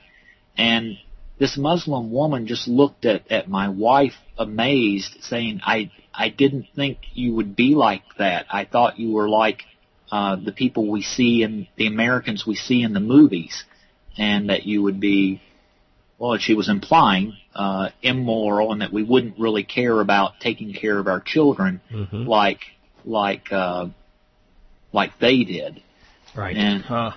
um, you know, we when the when the world when the Muslim world looks at the um, the U.S. as a quote Christian nation, what they primarily see is a, a Hollywood portrayal of that, mm-hmm. and they don't want their daughters to be desperate housewives. Mm-hmm. Um, So because they want to they want to be accountable to God, and they yeah. see emulating what we show them could jeopardize their desire to live a holy life before God, the way they understand. That's yeah, that's that's right. So and because and because this is a quote Christian nation, that's what Christianity it represents to them, and they don't want that. Mm-hmm. Mm-hmm. Right. You know, uh, one area that I found very interesting in your involvement is your involvement that you've had in relationships with Muslim leaders. Now, I have gone to Christian meetings. In fact, I just went to a uh, anti-Sharia law conference here in Nashville recently. Had national leaders speaking, and they made it clear there that they did not invite the imam to speak about the issue because they knew that Islam teaches that they're supposed to deceive infidels like us, uh-huh. and that they would not give an opportunity for them to defend their positions because all they would do is their is their mandate to to uh, fool us. Did you feel that was the case with the Muslim leaders that you dealt with, that you were just being manipulated and that they're, they're, they had agendas against you, or did you have a different experience in your contacts with them?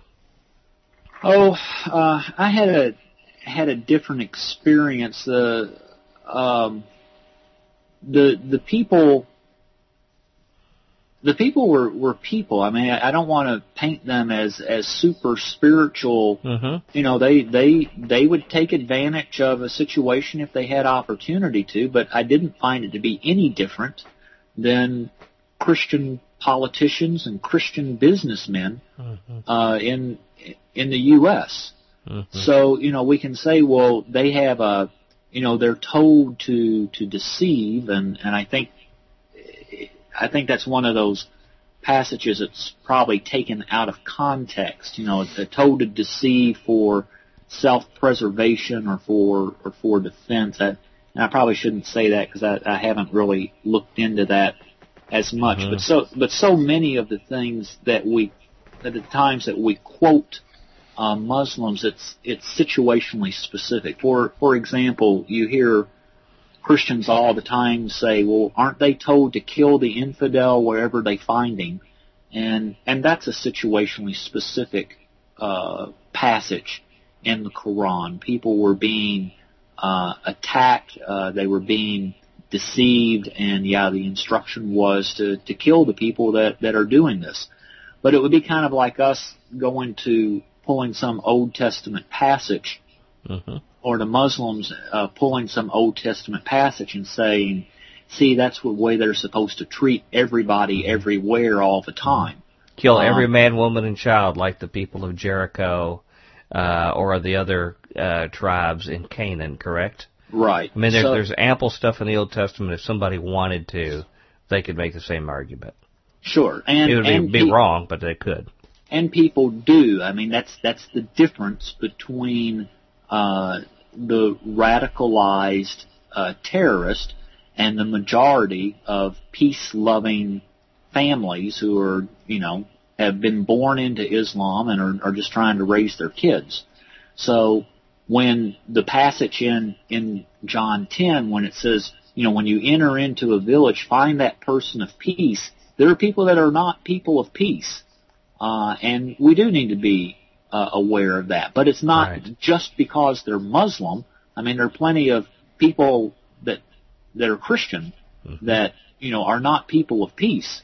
You know, they wanting to bomb things and stuff. Mm-hmm. Um, well, well, as I also understand it, is that even when you would see people leaving for their time of prayer from the mosque, you're going to eventually encounter Muslims who leave the mosque and open up their liquor cabinet when they get home which is forbidden in Islam, which is exactly the kind of thing that happens with people who profess Christianity here. Uh, yeah. There's, you know, I, you just, you can't, I, I think we've said before, you know, there's, there's too many Muslims, uh, with too many varying, uh, interpretations right. to, to lump them all in, in one group. And there's a, a ton of Muslims that don't practice their faith. They're they're mm-hmm. Muslim because they were born into a culture that's yeah. that's Muslim. Like us. Like us. Boy, you know, that makes it difficult, Martin, because then what we'd be forced to do is to actually have to sit down and meet some of these people and talk to them. And yeah. it's certainly a lot easier just to be able to categorize people, find out what their problem is, and move on, rather than having to take people on a one by one, case by case basis. So, um, the uh, your experience that have been there through this period of time, you've mentioned at times that there was a real spiritual thirst from the Muslim people that you knew uh, and that you encountered, and um, you wanted to um, grow together with them spiritually. I guess is is, is what I'm thinking.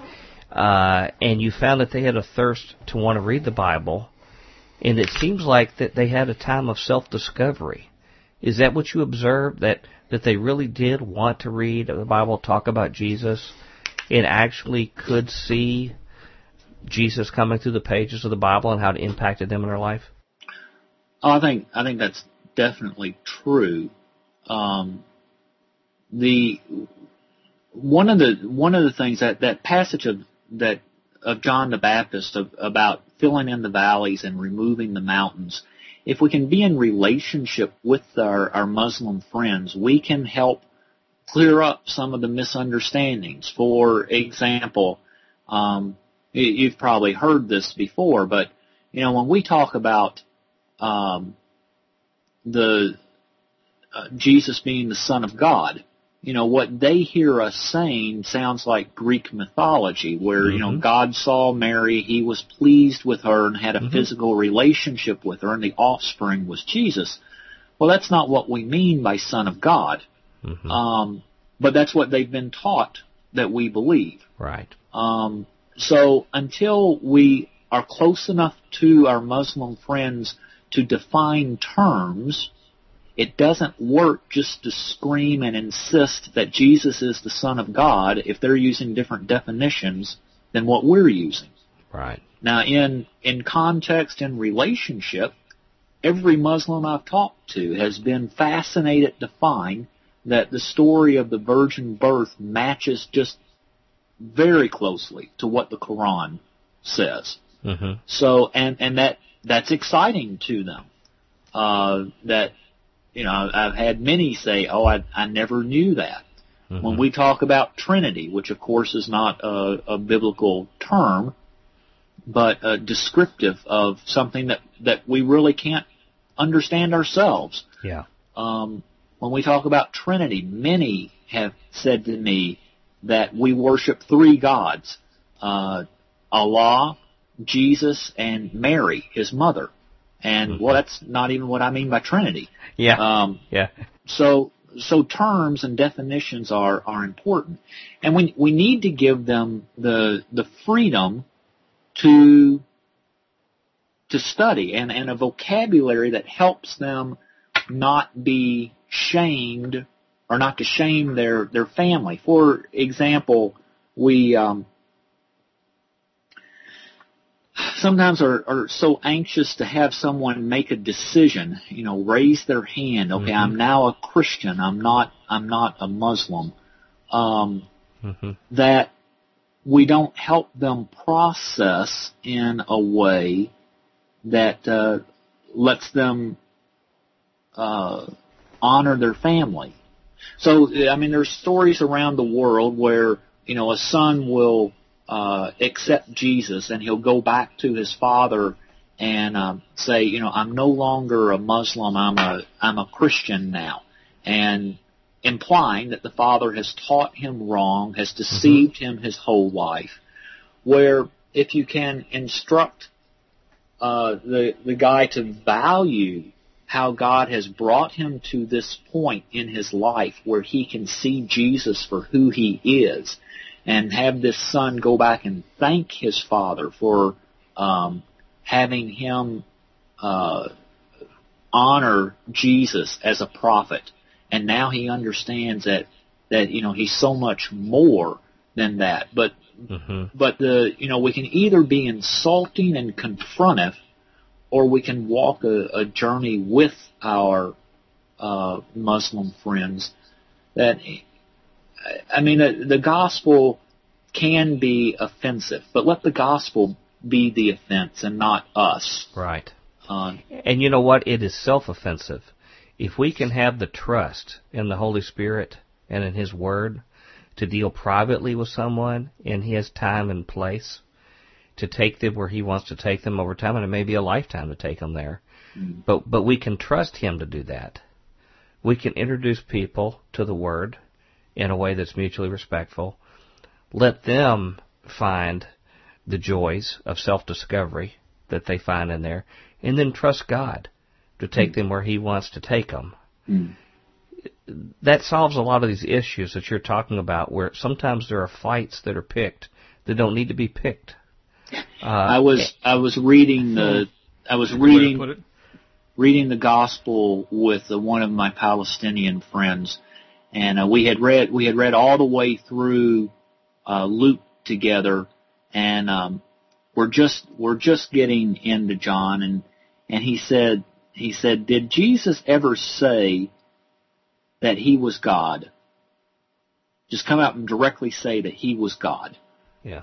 And I, well, actually, we hadn't started John yet. And I said, well, yeah, in John 1 1, Jesus says, you know, in the beginning was the Word, the Word was with God, the Word um, was God. And, you know, we know that uh, he dwelt Jesus, among men. Yeah. Word and um, men. he said, he said, no, no, no. So that was John talking about Jesus. Did Jesus ever say he was God? It's like, well, okay, so he doesn't quite have the high view of, of Scripture that I have yet. Um, but you know, you, you press on. I thought about going to the I am statements, but that seemed kind of abstract for for where yeah. we were. Um, so uh, um, there's there's the passage in is it John 10 or, or 14 where Jesus says, um, I and, and the Father are one. Mm-hmm. And, um, you know, if you've seen me, you've seen, you've seen the Father. And, um, he said, well, yeah, but maybe, maybe what he meant, my, my Palestinian friend said, mm-hmm. maybe what, maybe what he meant was that he and God see things the same way. They're, they're, uh-huh. yeah. they're the one in purpose. I said, well, okay, uh, you know, that's that's all I've got for you. You know, and I could have argued it and um, and tried to uh, press the point, but I just didn't. You know, you, you let it lay. Yeah. And then and then about a month later, he called me. He was all excited, and he said, said Martin, I found it. I found where Jesus said He's God. Um, and I was excited about that because what it meant was he was reading his Bible when I right. wasn't with him. Right. Uh, but the passage he turned to was was the same passage in John. He says, right here, Jesus says that I and the Father are one. So, well, that's that's amazing. Yeah, you're you're right.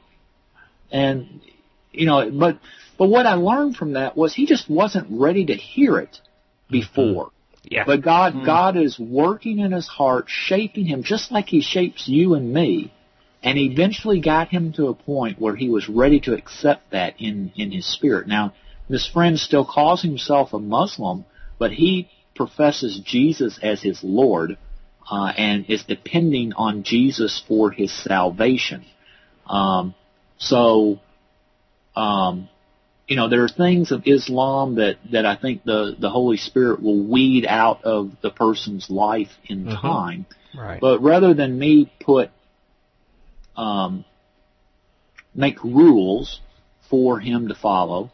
Mm-hmm. Uh, it's just give give the Spirit time to to bring about the transformation mm-hmm. that that He's done uh, in my life. And, I, and many times we say, well, you know, if you're if you're going to, um, we usually say, be a Christian. If you're going to be a Christian, then what you need to do is you need to stop going to mosque. You need to stop facing Mecca when you pray. You need to stop you know, wearing that silly little hat on your head. Uh, you need to dress more like us and, and, you know, maybe, mm-hmm. you know, look like, look like a Christian. And to me, it's sort of like the Galatian heresy. It's, it's, um, yeah. it's a, G, it's a Jesus plus gospel. You know, you, you can be a part of our club if you become a Jew first and, and if you get circumcised and if you, and, and then accept Jesus. And it's a Jesus plus gospel, and we impose that on Muslims all the time instead of trusting that the Holy Spirit loves this individual and is drawing this person uh, to Himself. We just need to be a faithful witness, there to to answer their questions, mm-hmm. ready to give a, a reason for our hope. And we have no right to be giving ultimatums to people huh. for on our terms. I mean, right. God, God, may give them an ultimatum uh, uh, privately with them on His own time and place, but we have no right to be giving them, nor nor any obligation they have to us for any of these things they need to look at. All, all we're called to do is to spread some good news, and if we're not giving it in a way that sounds good, then we're giving it the wrong way, or we're yeah. saying the wrong thing. And it should be a litmus test that if this is not a good and liberating word, then we're getting in the way of the message that God originally intended. And I, I suspect that this crisis that we have in the American church, and we'd like to think that's just the way things go on everywhere, but it's a, a crisis of the American church and how they're dealing with the Muslim. And, and, and I guess I really have a real sensitivity to this because I try to study it a lot and look into what's happening with the Sharia law battles and, and everything else. It's, it's almost like God is either trying to test us or He's trying to instruct us. Because I see this struggle and it's so tied into politics, it's so tied into worldview, Cold War worldview, this whole dualism of us versus them that is part of our American culture and we've, we've, we've spiritualized it and all of this but that he's trying to teach us to have a God's eye view of something out of our very, very myopic Christian culture that we have here. And, and I'm sure you're like me. We were raised in sort of a classic evangelical upbringing. Uh, it's a wonderful environment to be in. It's very secure in a lot of things, very cut and dried uh, in its way that it interprets certain parts of the Bible.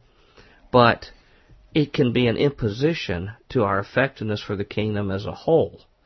Uh, if if we cannot step and look above it and look at a bigger picture that that steps out of our culture, and this whole struggle with Islam is something the lessons that you're talking about, being learning how to trust God, learning how to just introduce people to Jesus, introduce Him to His Word, let God speak to them on their time in their terms, let them get a desire to thirst to study more. That is just as useful for the guy or the woman at work that we work with who who was just just a regular American skeptic or someone in the New Agement movement or someone who's in in more of a communistic kind of viewpoint or whatever. These same kind of things serve us no matter what kind of culture we're dealing with, do they not? Yeah, that's that's very true, and I, and I think that's generally the theme of uh, Carl's uh, book. Speaking of Jesus, you know, he took the principles that he had learned working with Muslims and, and applied it to uh, life life here in the U.S. Mm-hmm. Um,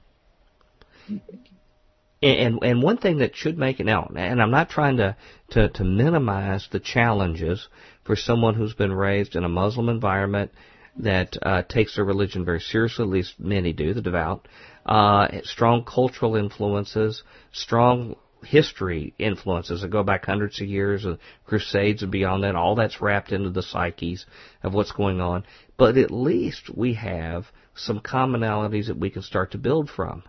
At least we're dealing with someone who believes in a personal God, who actually believes that they're accountable, that the God is holy, and that their lifestyle and actions that they will be judged and accountable for, and provides at least some kind of basis for us to, to build from, does it not? In a, in a real opportunity that we have? Yeah, it, it does. The the Quran tells uh, the Muslim people that the the believer that they should study the signs that God revealed before, study the prophets that that came before, and and many of the the misperceptions that Islam teaches. It's sort of like uh, our role, I think, should be more like a Aquila and Priscilla coming alongside of Apollos and explaining the way more adequately. You know, when they say when they say no one can pay for your sin for you, uh, you've got to pay for your own sin.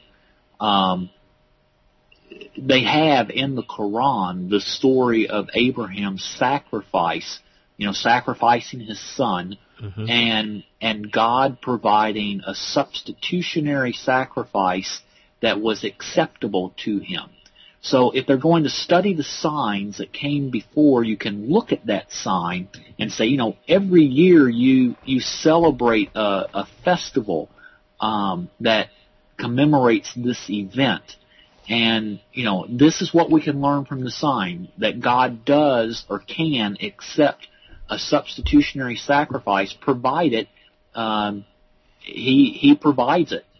And gee, that sounds a whole lot like Jesus to me. Mm-hmm. Um, you know, Muslims will say things like, you know, well, God will weigh our deeds, and you know, it's the whole classic scale things, and right. and um, but they also have the story of the the fall, and it's like, you know, how many how many sins did it take to separate and break the relationship between Adam and God? You know, um, just just one. And you know, so what can we learn from looking at that sign? You know, one sin and and we're in trouble. We need a savior to intervene for us. And uh, you know, Adam tried to cover his own shame by making uh, a garment, and God said that's not good enough. I have to intervene and uh, and uh, make something acceptable to me. And the Quran says he killed a lamb uh, and made mm-hmm. a garment for uh, Adam, Adam and Eve. And it's like, well, you know, I I can use those as sorts of types pointing right. forward to to Jesus. And then you know you come all the way through to to the Quran, and the Quran says you if you want to know the straight way to the kingdom of God, which you know devout Muslims will pray. I forget if it's 14 or 17 times a day. God, show us the straight way to the kingdom of God. If you want to know the straight way to the kingdom of God, you've got to study the signs. The Quran, in a sense, points back to Jesus as the central figure. It, it mentions Jesus by name more than it mentions Muhammad. Um, mm-hmm. So there, there are all these bridges that we can use that point to Jesus. And if we're in relationship with our Muslim friends, we we can gently point these things out um, in in time. In, in a non-exploitative way, in a way that if the roles were reversed, you could feel completely at comfort that you weren't taking advantage of this person or manipulating them. Yeah, you know, it's like, hey, have you ever seen this? Like, uh, what what's this when it says that God God talked about a, a raiment of righteousness that was to come? What what's that mean in in the Quran? You know, and, and just have a dialogue, a, a friendly relationship, and you get to a point you disagree. It's like, well, okay, let's drink coffee now, you know, and and come come back to it another day. Um, would would you say there's been fruit born from oh, this kind of interaction? Ab- absolutely. I you know I went when uh, we were in Ghana. Um, I was just beginning to learn some of these principles, and um, was with a, a guy up in the middle of Ghana who had been a uh, he had been a Muslim and he had converted to Christianity. And I was in in Ghana. They they go out. They call it evangelizing. So they just walk through the village and hey, can I tell you about Jesus? And that works there. It wouldn't work very well here, but it did there. So we're walking through the village and we walk by a mosque that's just letting out from prayer. And um, I'm thinking the guy, the Muslim uh, that had converted, the Muslim background believer, I'm thinking, well, surely he'll have the good sense not to talk to all these Muslims coming right out of mosque. But he was bold. And he walked up and said, "Hey, can we tell you about Jesus?" And um, a bunch of these Muslims coming out of the mosque sat down and said, "You know, okay, um, talk." And you know we went we went through some of the signs that God had revealed. And um, when when I had finished doing this presentation, a guy who initially I thought was going to be trouble. You know how people's posture just sometimes say, yeah. it, it, "You're, I'm going to cause you trouble." Well, this guy eventually started helping me find or helping the translator find the right word. He was helping explain uh, what I what I was saying. And uh, when I finished the presentation, he said, he said, I believe everything that you've said. Now, I know if he had been a really informed Muslim, he probably should have taken exception to a few of the things that I said, but, but he didn't. You know, we were respectful, and uh, he said, he said, if if the if the Christians here would talk like you talk, then there wouldn't be the problem between us and and the Christians. Mm-hmm. Um, and it's it really is, as you said before, the golden rule: do unto others as you'd have them do unto you. Do, do you want somebody showing up and saying you're an idiot? You know. Um, yeah. It's that simple. I mean, it really is. I mean, you, you almost can't go wrong if you stop and say, if the shoe, if the roles were reversed, uh, and I was in the other position, how would I feel about the way I was dealing with them? Right. And um, it will lead you right every time. And all and all these people that are you know ranting and raving and uh, saying hateful things about Muslims, it's like, do you really think Jesus would would do that? Is, is that what Jesus is calling us to do? Or is this motivated by uh, insecurity, fear? Um, you know, I, it, it's impossible to know the, the hearts of men, mm-hmm. but I know that God didn't give us a spirit of fear, and we're walking in fear right mm-hmm. now. It may show a lack of knowledge of even Christ. I mean, it may really show a, a real fundamental problem in our spiritual condition if this is the case. You know, you were talking about an example from Jesus, and there's one, at least to me, that, that I interpret as relevant, and that is when, when Jesus dealt with the woman at the well, who was Absolutely. a Samarit, a Samaritan. And the reason why I say that is that, you know, I've never known that much about Samaritans, and I have a hard time finding much information, but recently when I was reading about them, um, my understanding is, is that they have their own holy book, the Samaritan Pentateuch hmm. uh, that's sort of related to ours, but it's its own. Um, they have a different center of worship than the other Jews. They believe Mount Gerizim was where they originally worshipped when they when they came into the land, and they were there when they had the you know the tribes go on to the two was it Mount Ebal I believe Mount Gerizim and blessings and curses, and they understood that was where the worship was supposed to be, and in fact they even accused Eli uh, the priest of having gone against God and having moved to Jerusalem. So I find and, and I find very commonalities between their relationship to the Jews and our situation in the Muslim world, mm-hmm. in that they have their own holy book, they share many of the same prophets at the time as the Jews, many other relationships, but there was a break in a place of worship and other things. And when Jesus came and ministered to her, on top of it, she was a woman, which was another taboo, and it turned out his peers amongst his fellow Jews wouldn't even go into their territory. Mm. They, they, they, they had so condemned them that they wouldn't even, thought they were unclean to even go through their land. And Jesus not only went there, but you know, her response was, after he began sharing about the kingdom with her, she says, well, I, I see that you're a great prophet, which is obviously what the Muslims today say about Jesus. Right. And and, G- and Jesus did not condemn her for her statement. Right. Uh, he he started where she was and then took right. her to a place of more complete faith. And, and the, the thing I found more fascinating is she made a very valid point of what their differences were. Was that they believed on worshiping on that mountain, and the Jews believed in Jerusalem. And she pointed out that that was a key difference. And Jesus' response was not to just go into a big fight and defend the traditional Jewish position about where they worshipped and other facts. He says, you know, the day's coming when they're not going to worship on either mountain. Right. And we're just going to all worship in spirit and truth. Right. And the example he sets is is that these artificial, you know, spiritual flags in the ground that we have are just that. We we've made some of these things sacred when the point is when he's lifted up he'll draw all men unto him. Mm-hmm. And so if we want to set aside some of these flags that we have that we cherish and just say, let's just all sit at the feet of Jesus and see where he takes us. Mm.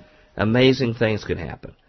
Yeah, and, and we don't get to control it. You know, we we yeah. want we want people to think like we think. We want to persuade them. Um, it, it, it's almost like we think God's going to give some type of theology test. You know, you step up to the pearly gates and say, here, fill out this form first. Let's make sure you agree on, you know, all the right doctrines and, and then I'll let you in. You know, our, our faith is much more, um, spirit led and, mm-hmm. Uh, dependent on, on God's grace and mercy than on our expert knowledge. I sure hope there isn't a test there, Martin, because I'm afraid I would fail miserably. Well, yeah, and, all of us. And our Futurian listeners that we would have, Tom and I, they'd be the first ones to accuse us uh, because week after week we struggled with one controversial topic after the next, and all I got to do is look back over the last years we've been doing our show to see how much I have changed in my positions, and I'm sure that's not stopped. And I've learned from people from the most surprising areas of relationship with God. Mm-hmm.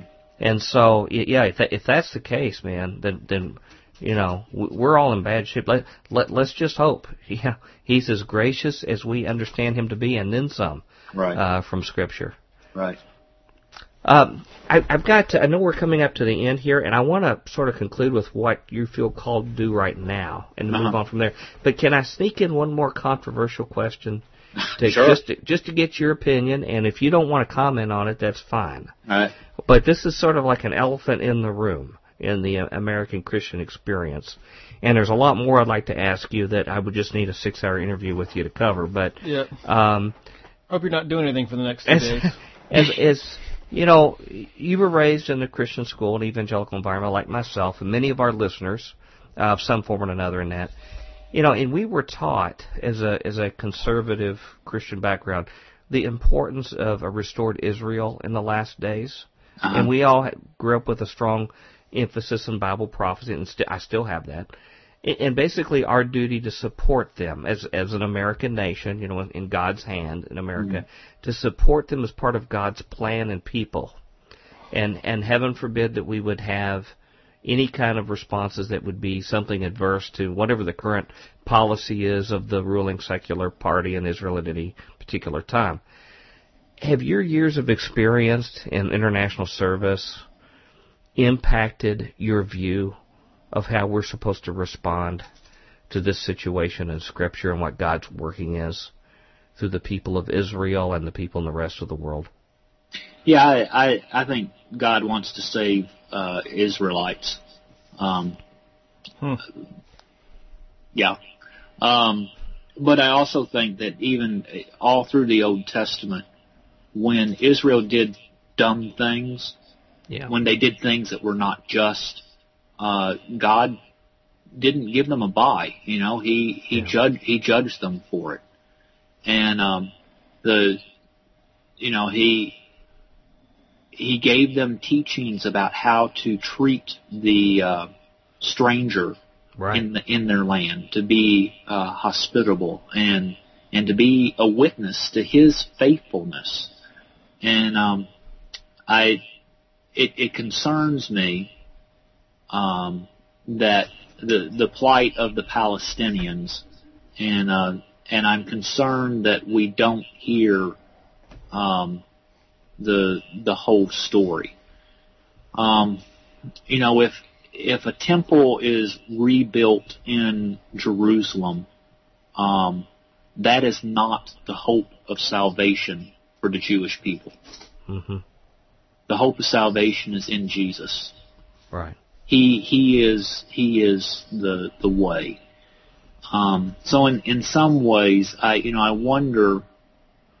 I may, maybe you know this. Uh, you, you're probably more of an expert on this than than I am. But you know the the passages that talk about Israel being uh, restored, is it descriptive or prescriptive? Um, is it is it yes, this is going to happen, or is it this must happen because this is the way mm-hmm. I want it to be? Mm-hmm. Um, and and I don't know. That's that's a, a question that I have mm-hmm. right now. But I well, this is a struggle that we've gone back and forth over the years in Future Quake because we cover a lot of Bible prophecy topic, and it's a hangout for other prophecy buffs like ourselves. Mm-hmm. And we believe in God's prophetic word, and obviously they're the centerpiece of this. But the struggle I've had, because this affects obviously our Muslim American relationship directly, mm-hmm. uh, back on topic.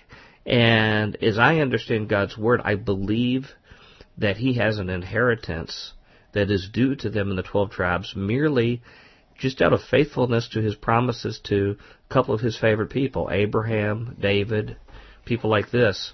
But I also believe that these scriptures show that they must that, that the enemies that surround them today are being used as tools of God to prepare them from the end state that God insists they come to, which is a state of receiving their Messiah and of calling out to the Messiah. And that God is using enemies and other peoples in their land to be able to convict them uh, of of not only their their state of the Messiah, but also the injustices and other things that God pointed out through the prophets that had happened uh, through them. So, um, you know, the question becomes not so much is God going to fulfill His prophetic word, but what is our role in it? Uh, we talked earlier about when you when you share the Bible with people, there's whether it be Muslim or whoever, there's a point when you have to stand back and let God work with somebody through His Word, and that applies to the Jew as well as to the Muslim. And sometimes God has to take people through trials. Uh, if the relationship is of a nature that that's a requirement for them to get to the right state, sometimes blessings. But God has prescribed a lot of this, I think. And this is another case where sometimes we make enemies in a case where the Bible's not calling us to do this. And, you know, while God is doing a work through them and will use tribulation in their behalf to be able to instruct them, I find sometimes we meddle uh, in these things. And, and talking with uh, Brother Tom here the other day, is I, I've been suspecting that in some ways we're acting like the gourd over Jonah's head. Hmm. That while Jonah's up on the hillside waiting for his enemies to be destroyed, we grow up and provide some kind of shelter for him to provide him comfort. But what we're really doing is getting in the way of God's light to shine down on Jonah, uh, to be able to show him that, that he has compassion on the people that he's looking over for their destruction. Yeah. And uh, until the church in America starts really taking more of a holistic view of some of these kind of things and trying to decouple politics from it, I see that's going to be a main inhibition of our ability to be able to reach out effectively in the Muslim community. What what, what are your thoughts on that? Well, uh, again, I, I think the the central question is Jesus, and right. not so much uh, what happens with Israel. Mm-hmm. So you know the the question is will how and when will people accept Jesus? Um, and um, when you know when when political Israel um, takes stances and and claims some type of God mandate for doing those things, I think we need to be really careful and make sure they really are speaking for God, mm-hmm. um, or is that some uh, form of, of manipulation? You know, I, I guess the point, I'm not trying to put words in your mouth, but the point I'm getting at back to our ministry to the Muslim community is that when when, when we get into pol- really political struggles and we try to spiritualize these things and draw sides and pick favorites in this as if we understand the full nature of what God's unfolding plan is. Um, and that includes finding those. In fact, uh, we were at a meeting recently where we heard some people praying over some struggles in the Middle East, and they said they looked forward to when the goat nations were driven into the sea. You know, meaning those that were the neighbors of Israel. And I'm, I'm thinking as a Christian, I don't think Jesus perceives those people as goat nations. I think he perceives those as people that he died for.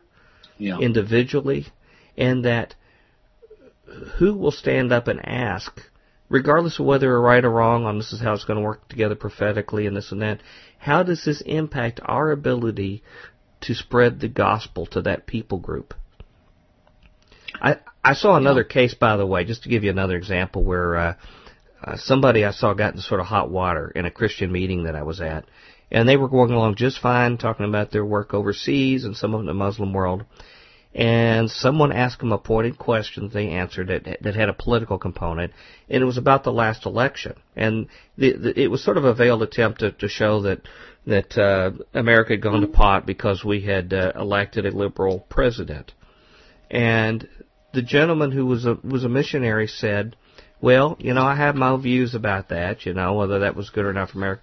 But he says, "Let's take a view uh, from God's view and His reach to the world." He said now, and I don't know whether this is true or not. This was his opinion, but he said that m- many people overseas believed that Obama was was raised a Muslim, but that that that he had converted to Christianity. And they said when they see that now, that actually makes them take Christianity more seriously because that's how they perceive him. And he says in a way that can be a blessing for the gospel. He said also he says they've sensed that America may be more fair on some of these issues because he is present. And that provides, prevents, or provides us an opportunity to have more success in sharing the gospel with people because of that perception. Now, he was not saying that he was happy that he was president or that, that it was good for the people of America, yeah or nay. But what he was saying is if we look at it from our mission for the Great Commission, from a global perspective, there may be some positive things here. And he was roundly castigated for even making such a conjecture. And, and this, this is what I'm getting at. The point is, isn't this a problem that in America we often just don't take a God's eye view? in looking at world events and how they impact the Great Commission more than they do our own individual national interest? Uh, I, yeah, I think that's that's very true, and that's and that's sort of at the heart of nationalism. You know, God God's on our side, and uh, it's it's us against the the world. Um, mm. You know, who's was it Gideon about to go into uh, Jericho? You know, and met the angel, you know, whose whose side are you on? Well, I'm not on anybody's side. I'm on God. I'm on God's side, and uh, and that's the side we want to be on as mm-hmm. as believers. Our citizenship uh, is not of this world. Amen. We we are a blessed people. Um, we have, but we have responsibilities with that. You know, the the people who have multiple talents uh, also have a, a greater responsibility and we cannot turn a blind eye to injustice uh, in the world. Um, yeah, I, will we, just, I'll we, leave it there. If we do, we ignore a major hunk of the Bible and the testimony of the majority of the prophets who recited the words directly from God to the people. Right. If we do that. Um, as we're getting here to the end, I want to talk for just a little bit about what you're doing now. You're involved in a group called Peace Catalyst International. Uh-huh. Can you tell us a little bit about that? What its mission is, what your role is in it right now, and the kind of activities that they do? Um, yeah, Peace Catalyst is is a a group that focuses on uh, dialogue and establishing peace, and we we've touched on on some of the verses where uh, you know we serve the Prince of Peace, and um, I grew up being taught that uh, you know like peace activists were liberal people that um, you know were to be looked with suspicion.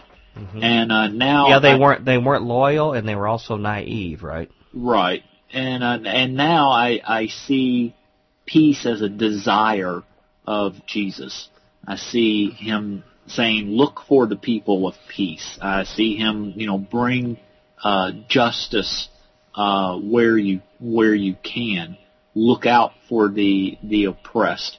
So peace, what Peace Catalyst does, and a lot a lot of it focuses on working with Muslims because that's like one of the the hot mm-hmm. topics, you know, right, right, now. Where the need and, is. And yeah, and it, since two thirds of the world's population between Christians and Muslims, and, and we've got to learn to uh, get along and coexist in peace, even if uh, Christians don't convert to Islam or uh, Muslims don't convert to Christianity. We still have to coexist in peace, and and we believe um, that the foundation for that is found in the Prince of Peace and in his teachings. Mm-hmm. So, um, you know, I, I'm I'm not. Uh, uh, if we just establish peace, I think that is a legitimate goal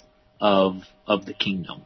Mm-hmm. Do, do I want to see everyone following Jesus and, and trusting in Him uh, for their salvation? Abs- absolutely.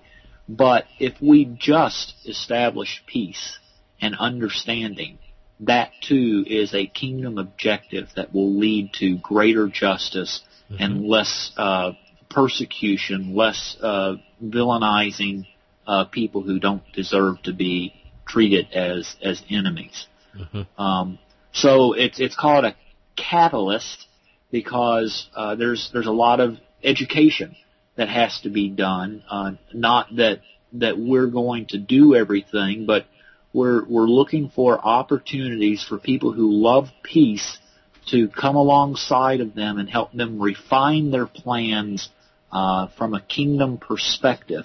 Uh, you know, you've talked a little bit about having a world uh, perspective instead of just a, a U.S. Uh, political mm-hmm. perspective. Yeah. So we we bring our experience, um, both as believers and as people who are uh, familiar with um, uh, the world setting to, to a certain degree uh, on these peace initiatives. Uh, one one neat example uh, that was started it's called um, Visual Peacemakers, and this was a group of professional photographers. Uh, they're not all believers. Some some of them mm-hmm. are, but they they promote peace through showing the dignity of humanity instead of just portraying the the tragic stories. Mm-hmm. So they'll go into a, a village or a, a Muslim setting or a, a, a military setting or, or whatever and, and try to tell the story of the people um, and demonstrate their value through their photography. So that's a um, a way to help us better understand each other, and that's their contribution uh, toward toward peace. Uh, the Peace Catalyst office in Raleigh, uh, North Carolina, were able to work with uh, a church and a mosque and a synagogue uh, and they did what they called an Abraham build. So the uh, those three, a church, a mosque, and a synagogue, got together and they're funding and building a habitat house. Mm-hmm. And and by doing that, you get uh, Muslims and Jewish people and Christian people working elbow to elbow. Um, you know, taking their coffee breaks together and and hopefully sharing lunch together and uh, getting to know each other so that they're no longer the misunderstood evil other. Right. Um, and, sp- and, and then not spreading lies about each other, even inadvertently or accidentally.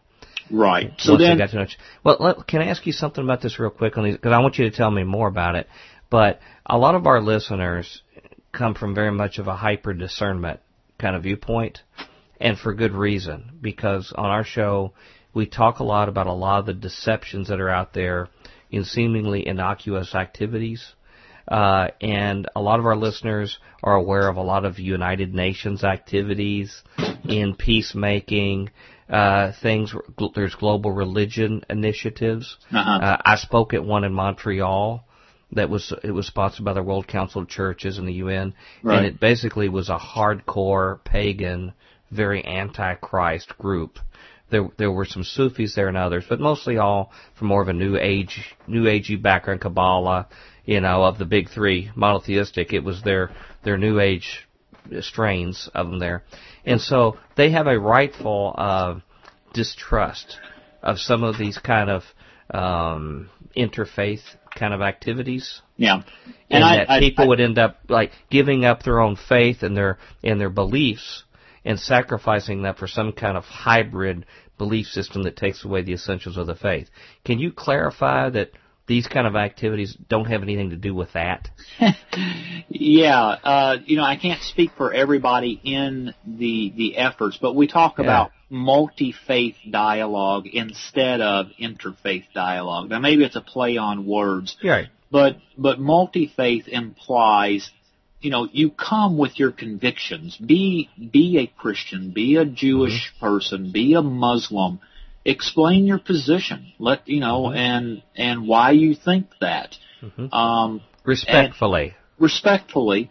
Um, you know, the the intent is not to insist that everybody convert to one religion or the other um, you know, we, we hope to find common ground, uh, but there's a whole lot more common ground than what is being led, than we're being led to believe um, by some of the the louder voices. Mm-hmm. Um, but we're not going to find the common ground unless we're talking to each other instead of mm-hmm. about each other. Mm-hmm. So so be fully convinced in your own mind that that you uh, have the right path. Uh, be ready to explain that, but also be humble enough to uh, realize that we're we need to learn to live together, mm-hmm. and we need to understand each other, and mm-hmm. that's and that's a productive. Uh, it's much more productive to do that than to stand in our respective corners and yell about uh, the the other. So, so you could say, no matter whether we have the actually perfect doctrine or not, even if we were to possess that, Jesus would not be impressed at all if we took that doctrine and used it to kill other people who weren't, or even just to do some kind of harm to them, even based out of fear or paranoia. So you can have all the right doctrine in the world, and you can still do something harmful for Christ in the way that you react to others with it. Well, I think if you have the right doctrine, you're not going to be uh, harming other people. Right. So right. the the truth. Right. Exactly. Yeah. So I mean, but you know, I guess that's my doctrine. You know. Yeah. Um. well, I interrupted you. There. Tell me some more about Peace Catalyst. Any other kind of things that uh, our listeners might be interested? Yeah, you know, we we do.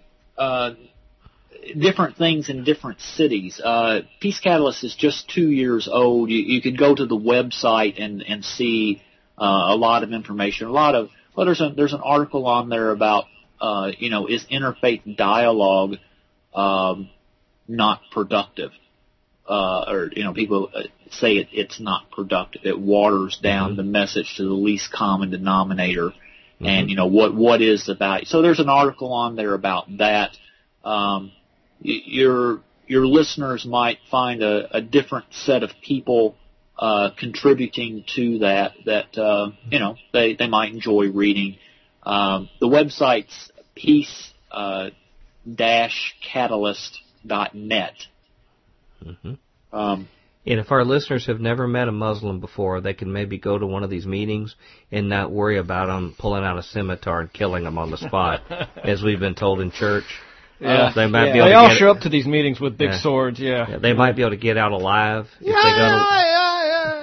Yeah, run across the front yard with a well, sword. you know that sounds ridiculous, Tom. But basically, yeah, the anti-Sharia law conferences I go, what you just did is what was portrayed. I know. There, I know. I I, it, I get on. I get on a uh, big people churches. This is the the a climate. big big people churches. What, yeah, like the, exceptionally the, tall. Like the well, gravity's weird. They have long faces. The like big well-to-do churches. Political candidate, candidates.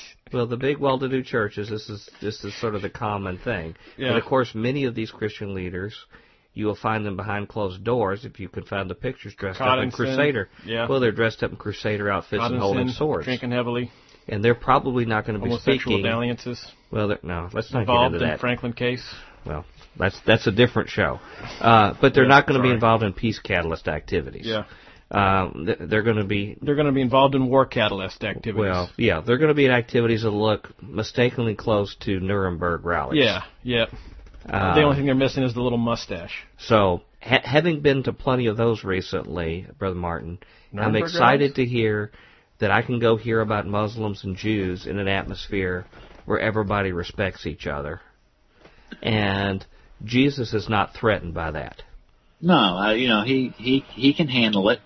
hmm Um, and we, you know, we we will do things like have a uh, a meal.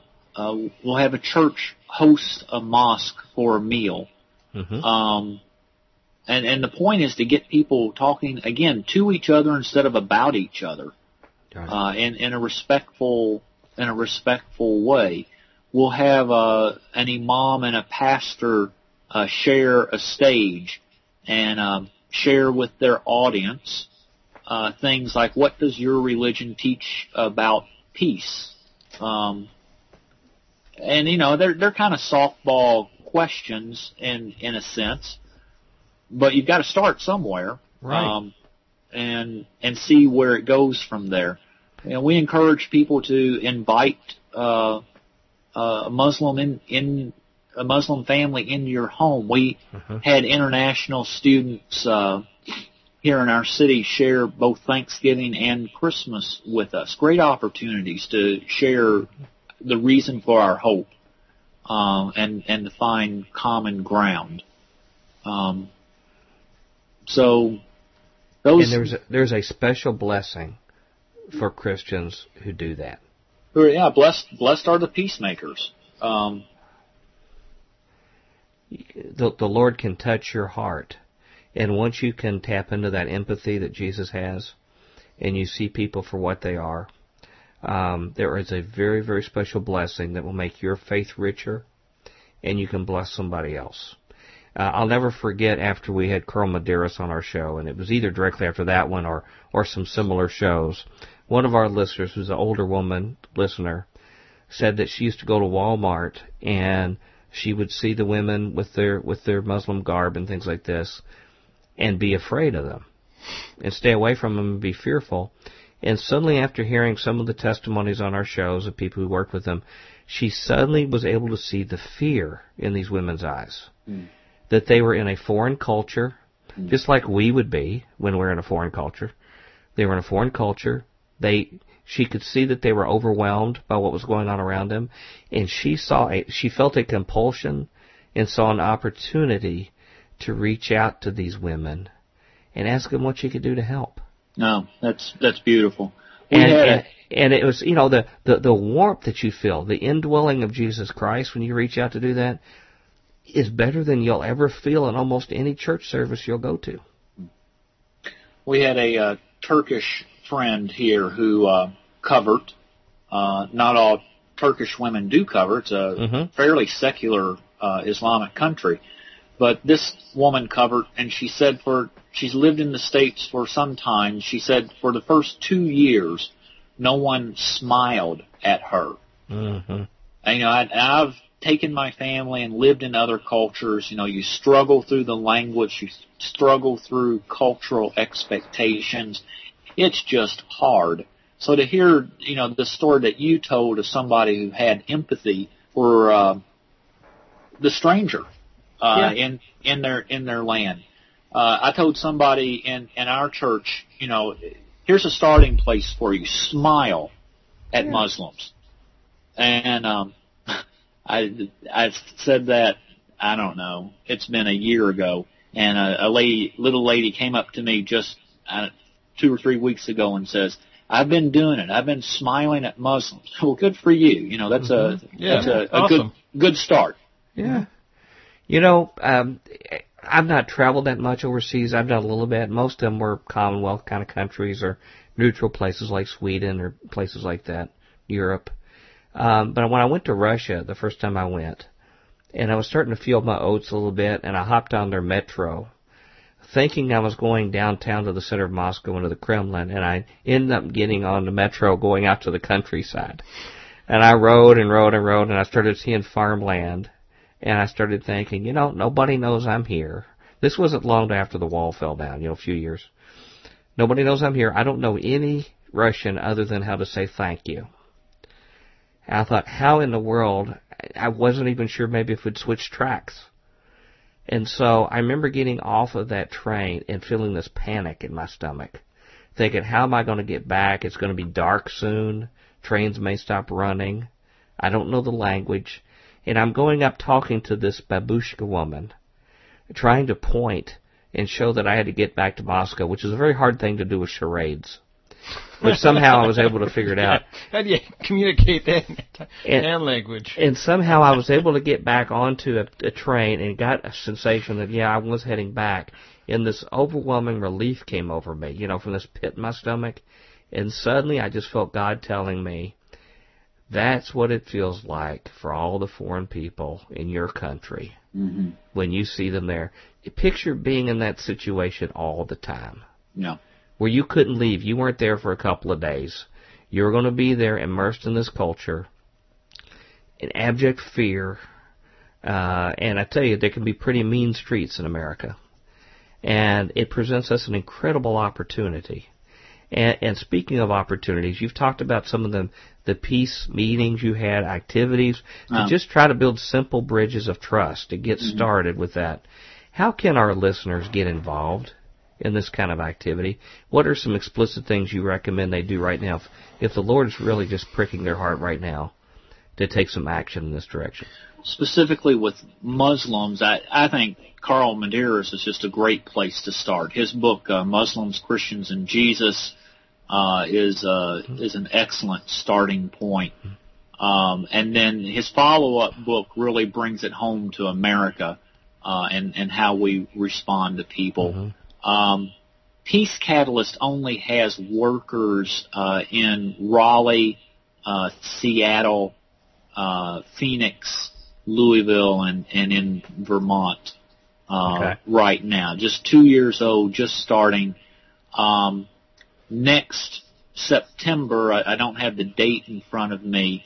Uh, we're trying to plan uh, a meeting in Washington D.C. at Georgetown University, uh, Evangelicals uh, for Peace, where we're going to talk about. Uh, we'll bring together the, the you know biggest names we we can get there, but we'll talk about um, just war, uh, but more than that, just peace. Mm-hmm. Um, and how I, to wage I, it? How, how, to, how, how to wage peace? Yeah, how to, ju- but just peace.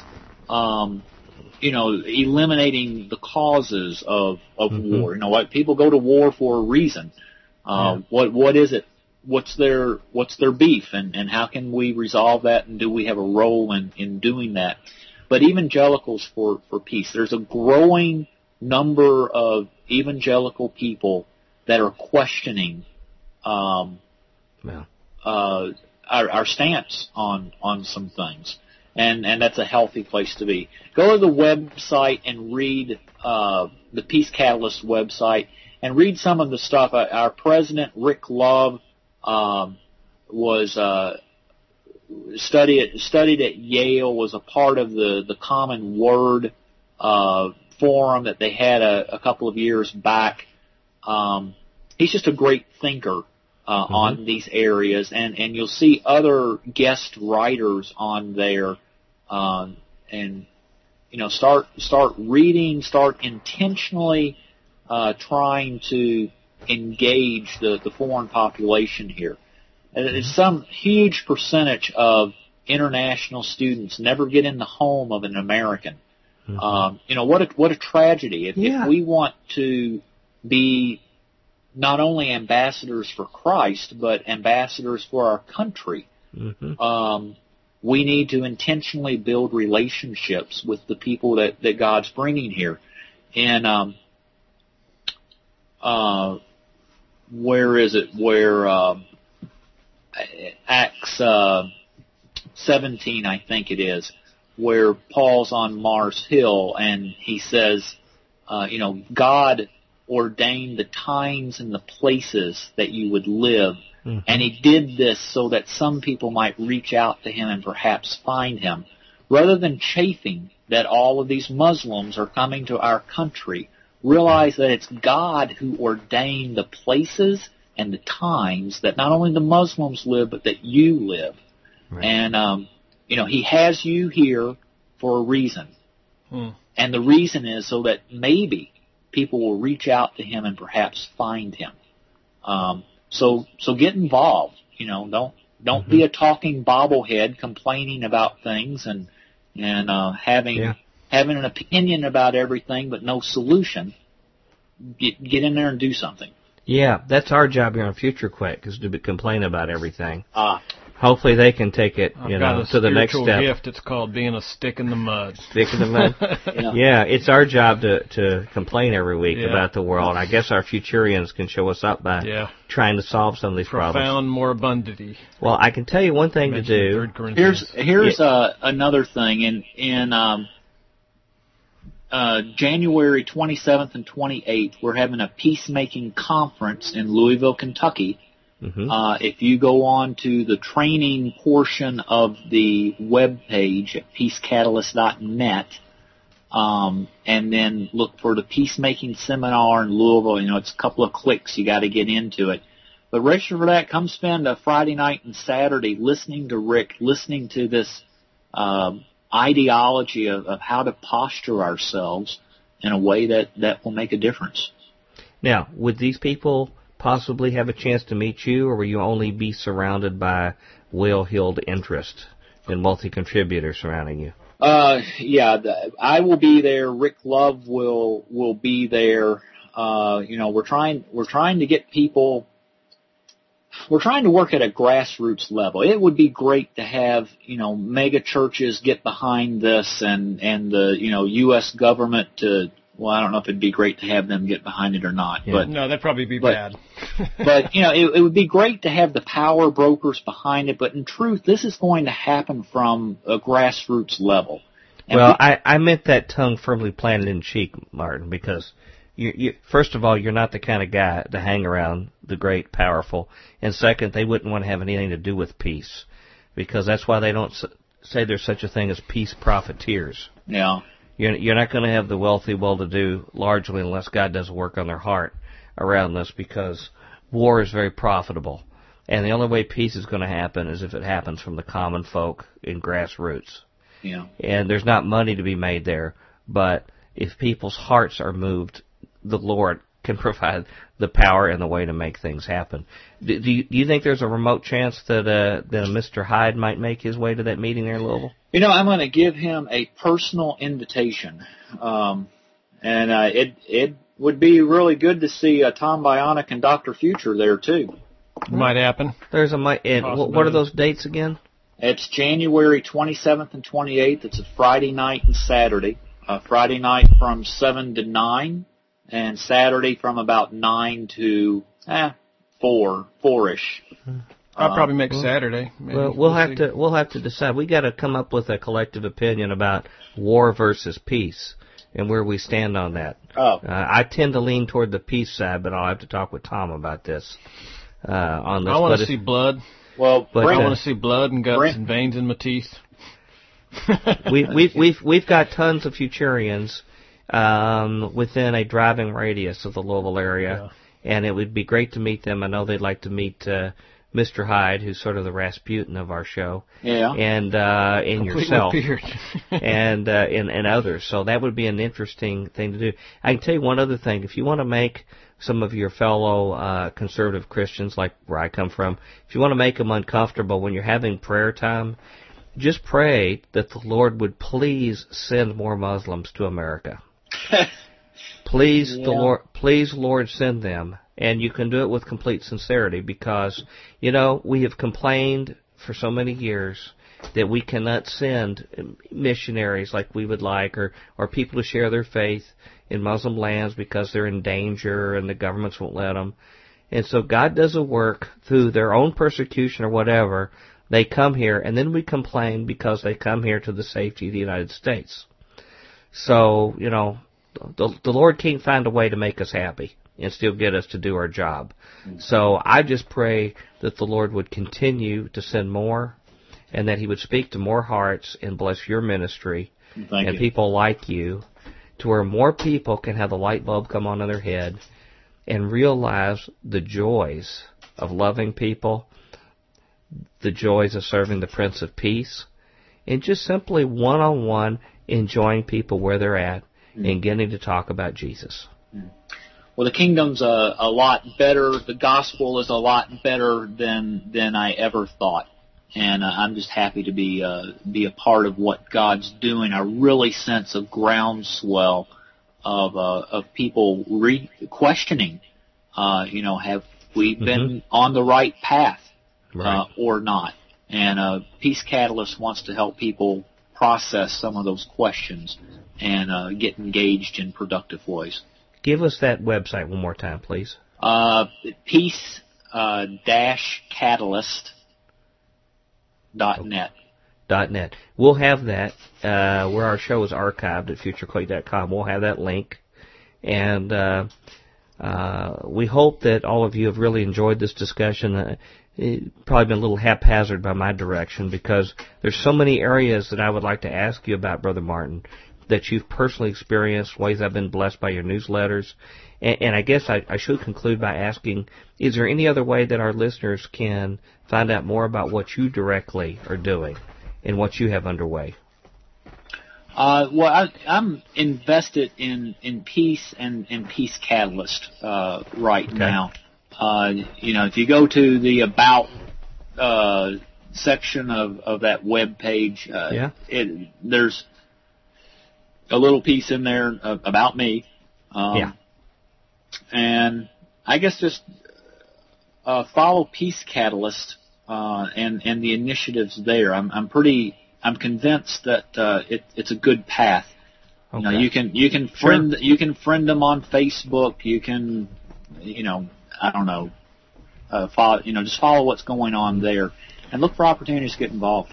So so you don't have your own particular newsletter right now. It's just coming through the general peace catalyst. Uh, yeah, that's true. Okay, that's true. Okay. Well, I want to thank you so much for being with us. Uh, again, there was so much more I want yeah, to ask good. you. Refreshing. And I just want to tell our listeners, you know, who have not experienced you before, that you have had a tremendous positive influence on my life over the last few years. Uh, I have shed a lot of tears down my face reading your newsletters and have motivated me to have a lot of the topics that we've had on our show most of these you've been overseas and weren't practically available. Um, and for other reasons, it wasn't really the best time.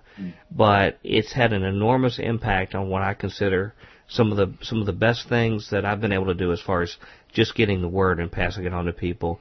We're stimulated by just simply learning the day-to-day kind of things that you experienced in the field, what you, the information you passed on, and the simple lessons about God's love that you learn from day-to-day practice. And um, I just want our listeners to know that what a special blessing you've been in my life, well, and you. that what you have learned is real and it's truthful and it and it stands under critique. It holds water, and uh, I would highly recommend they continue to follow your ministry through Peace Catalyst, wherever else uh, the Lord has has you to be, and to learn from you uh, well, as you continue to learn from the Lord yeah, God God's been very good to us. He He has taught us a lot, and I have this sense that I have a lot more to learn too. And you know, sometimes I'm uh, slow in answering the the questions. You know, cause I'm I'm still thinking about this and uh, how do how do we more accurately reflect the glory of God, uh, the love of Jesus to to the people mm-hmm. around us.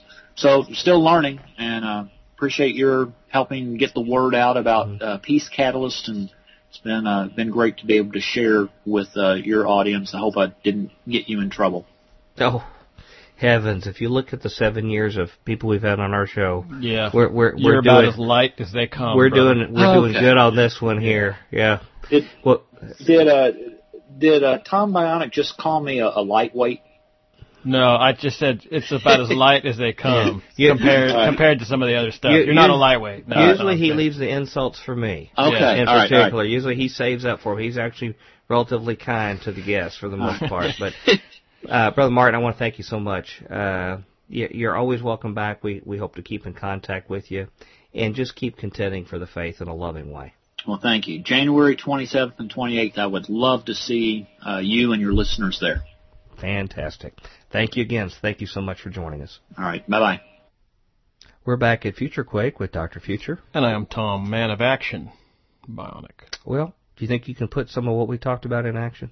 Yeah, it was it was It's about interesting. time you start loving people, Tom. That's Yeah. what I've said all along. Oh, boy, Caring I'll tell about you, them. yeah, it was an interesting.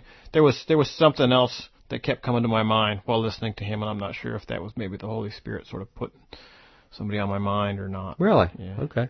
A specific Yeah, means of direction. Well, Yeah. good. Good. maybe. I Um, kind of want to club him in the head, to be honest, You know, like a baby seal or a dodo bird or something. yeah, that's not that's not loving. I don't think the clubbing. Um, he's a very humble person, and there was a lot of things that um, Brother Martin didn't talk about. Mhm. But um, this is a guy who's out there, like putting up mud hut churches and stuff like that. Mhm. You know, bringing Bibles in, uh, go out on the edge, Yep. and then in the, in the Muslim community, um, being you know a lone person of our kind of background, Mhm. and just going in and rather going in and kicking doors in and telling everybody what's wrong. He goes over in another culture and another religious tradition to be loving, to be respectful, to learn, to listen, Mm-hmm. to make relationships, Mhm. uh, and to see what the Lord did in their midst. And in a very humble way, and it works. Mm-hmm. And there's been fruit born of it. And totally makes, by his lifestyle, makes a total mockery of the stuff we hear in the church here. Most of our Christian leaders that get paid big bucks by these mysterious organizations that fund them, and they get up all this stuff going against the Muslims. Most of them hardly have ever even met a Muslim in their life, if any Yeah. much less tried to have a constructive, you know, discussion or relationship or things like that. Well, the But the, they get all the influence of the churches. yeah. The other side to that though is you know you start pulling a lot of these successful people if they really believe in the resurrection. No. Oh. So, what have- what have they done? Essentially, they've sold their souls for. Yeah. You know, they've they've known the truth and they've turned turned Yeah. away from it and they've sold their souls and Yeah. they can be popular and causing wars, but that's about it. Phew, I so wish we turned to peace because if we don't, then this is even this year could be a really really rough year, Yeah. and uh, we will start getting the the mythical blowback Mhm. of, and I'm talking about in the church Yeah. for what's going It's already happening a lot, man. Yeah. You know. Uh, can I make a quick announcement before we say goodbye? Uh, I want to tell you know we had sort of a black we closed with a blockbuster announcement last week. Well, this one we have was not quite that big, but it's still neat. We now officially, after being telling people for the last month or so, we now have an official Future Quake store Yeah. for Future Quake memorabilia. and it's not just. Did you go over? Have you seen it yet? I have not seen it. You told me about it today. I mean, oh you know, man, I have been burning the midnight oil for about a week. I know. getting it together. Let me tell you what's there. There are there are over 30 specific designs, specific designs of shirts that are available, and of each of those 30 designs, you can either get them in dark color, light color, and you can get them either as a short, long sleeve T-shirt, a sweatshirt, hoodie, and even other options. Wow. Plus, Hundreds of shirts available. Hundreds now of shirts. Whatever variety suits you. There are six different bumper sticker designs. Mm. There are six different uh, mug designs. Is is Tom Bionic says it? I believe it. That's, That's it. one still got to go up there. We still Yeah. got to put that one up there. But uh, there's even uh, Pyro had commissioned a, uh, a pet sweater with Future Quake, uh, and we have the great big Future Quake mural poster. Uh-huh. You can get in any size up, even up to 24 by 36 there. But the thing for people to know, go to the front of FutureQuake.com. The upper left-hand corner, you will see a few pictures, of a couple of the items, and then there's a link there. Just click on one of those pictures or below where it says click here. It will go to a, a website, Zazzle.com, and it'll go to the FutureQuake store, Mhm. and then you can get whatever. But a few things to let you know.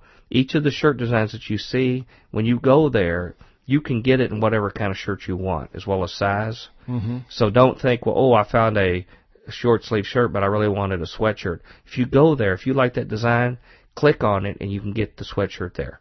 Or same thing with the mugs. I had one um, Future Quake that's a ceramic stein. You know, the classic thing. You can go get that as a regular coffee cup too if you go there.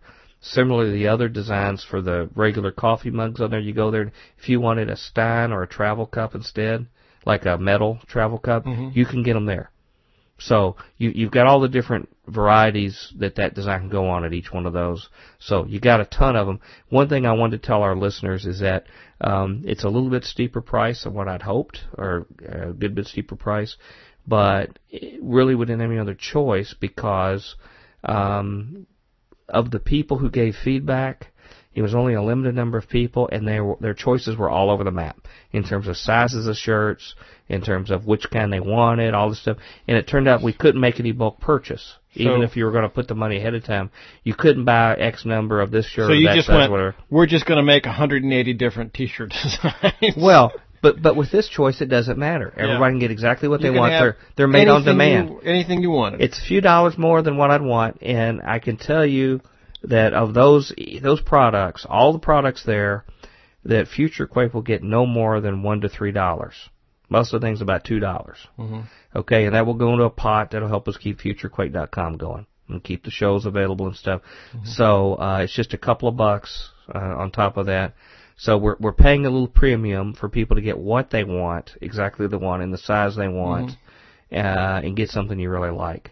And and hopefully it's not just a keepsake for everybody for the show, but also when they see the intriguing images and they see the website, that people that look at your shirt or cup or whatever you have will go to the website and it'll spread the word because I think these shows still have the power to impact people. Yeah. Hopefully, Yeah, And, we uh, might. We're you know the the the archive's not going anywhere, right? that's not the plan, and this this will help keep it funded. Yeah. uh, to do that. And I want to thank some people who helped make this out. I want to thank uh, Futurian Von, Von Klitschka. who- Bandichka! There was a couple pieces of art that I was having some trouble with. I tried to do everything I could in house, but there were a couple pieces where, where he came through, and also he was the one that gave me the tip on this Zazzle site that I don't know if we could have done anything if we hadn't picked that option. So I want to thank him publicly for that.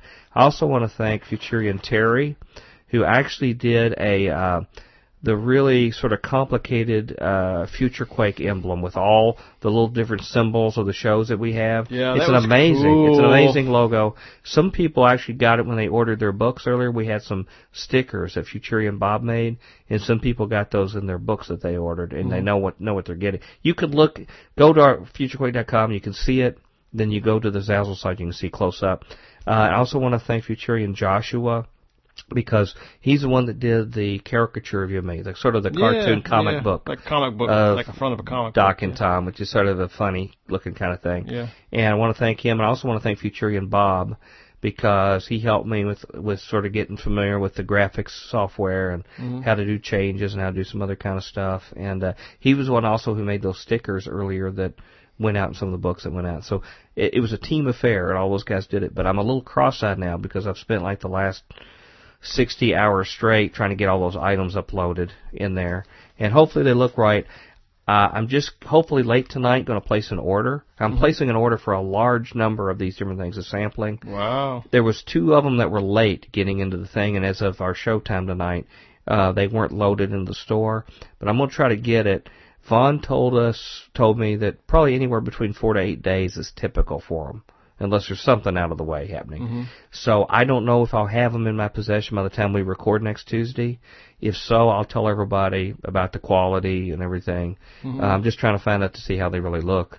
Um, Vaughn didn't say he'd had any problem with it, but I just wanted to let our Futurians know. But hey, if you want the stuff quick, it's up there. It's available right now. You can Go go, get, get it it. right now. Um, but anyway, uh, somebody else uh, who we can get is Merv, who can tell you how to contact us at FutureQuake. Future Quake radio broadcasts are archived at www.futurequake.com, suitable for downloading or streaming, as well as other show information. Email Dr. Future and Tom Bionic at drfuture at futurequake.com. That's D-R-F-U-T-U-R-E at futurequake.com. Tell us your name, city, and radio station or internet, and if we can use your name on air. Comments on the show's topics or guests, or suggestions for future show topics or guests are most welcome. Dr. Future and Tom will discuss selected emails each week during the radio broadcast. Okay, that's it. Hard to get a T-shirt on that guy. It really is. Yeah. Particularly just that head floating Yeah. around. You know. Doesn't make any sense. You can see the Merv head right there on the mural materials. You can get it on a shirt, you can get it on a poster, or even a cup, Yep. and look just like the Future Mobile. Yep. You There you have it. You got any last words? I'm out of here. Anything we need to be praying about with you? Oh, there's a million things, but I'm not going to burden anybody with it. Oh, burden us. Sort of. Anything you want to burden us with? No, just sort of pray in general for Tom Bionic. You know. Okay. We do that when we have those secret prayer meetings, all the bored. Futurians over Yeah. here when you're not here. Yeah. No, seriously, we do. We love you, bro. Sweet man. And, uh, Thanks. I love y'all too.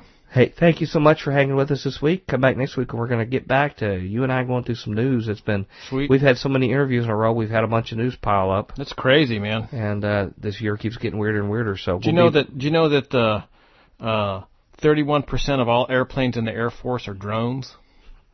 No, I did not know that statistic. That's Thanks for crazy. sharing that with us in closing. Yeah. Well, uh, love being with y'all, brothers and sisters. Uh, y'all take care. Have a good week, and we'll see you next week. And until then, we hope your future's always bright. Have a good day. Bye bye.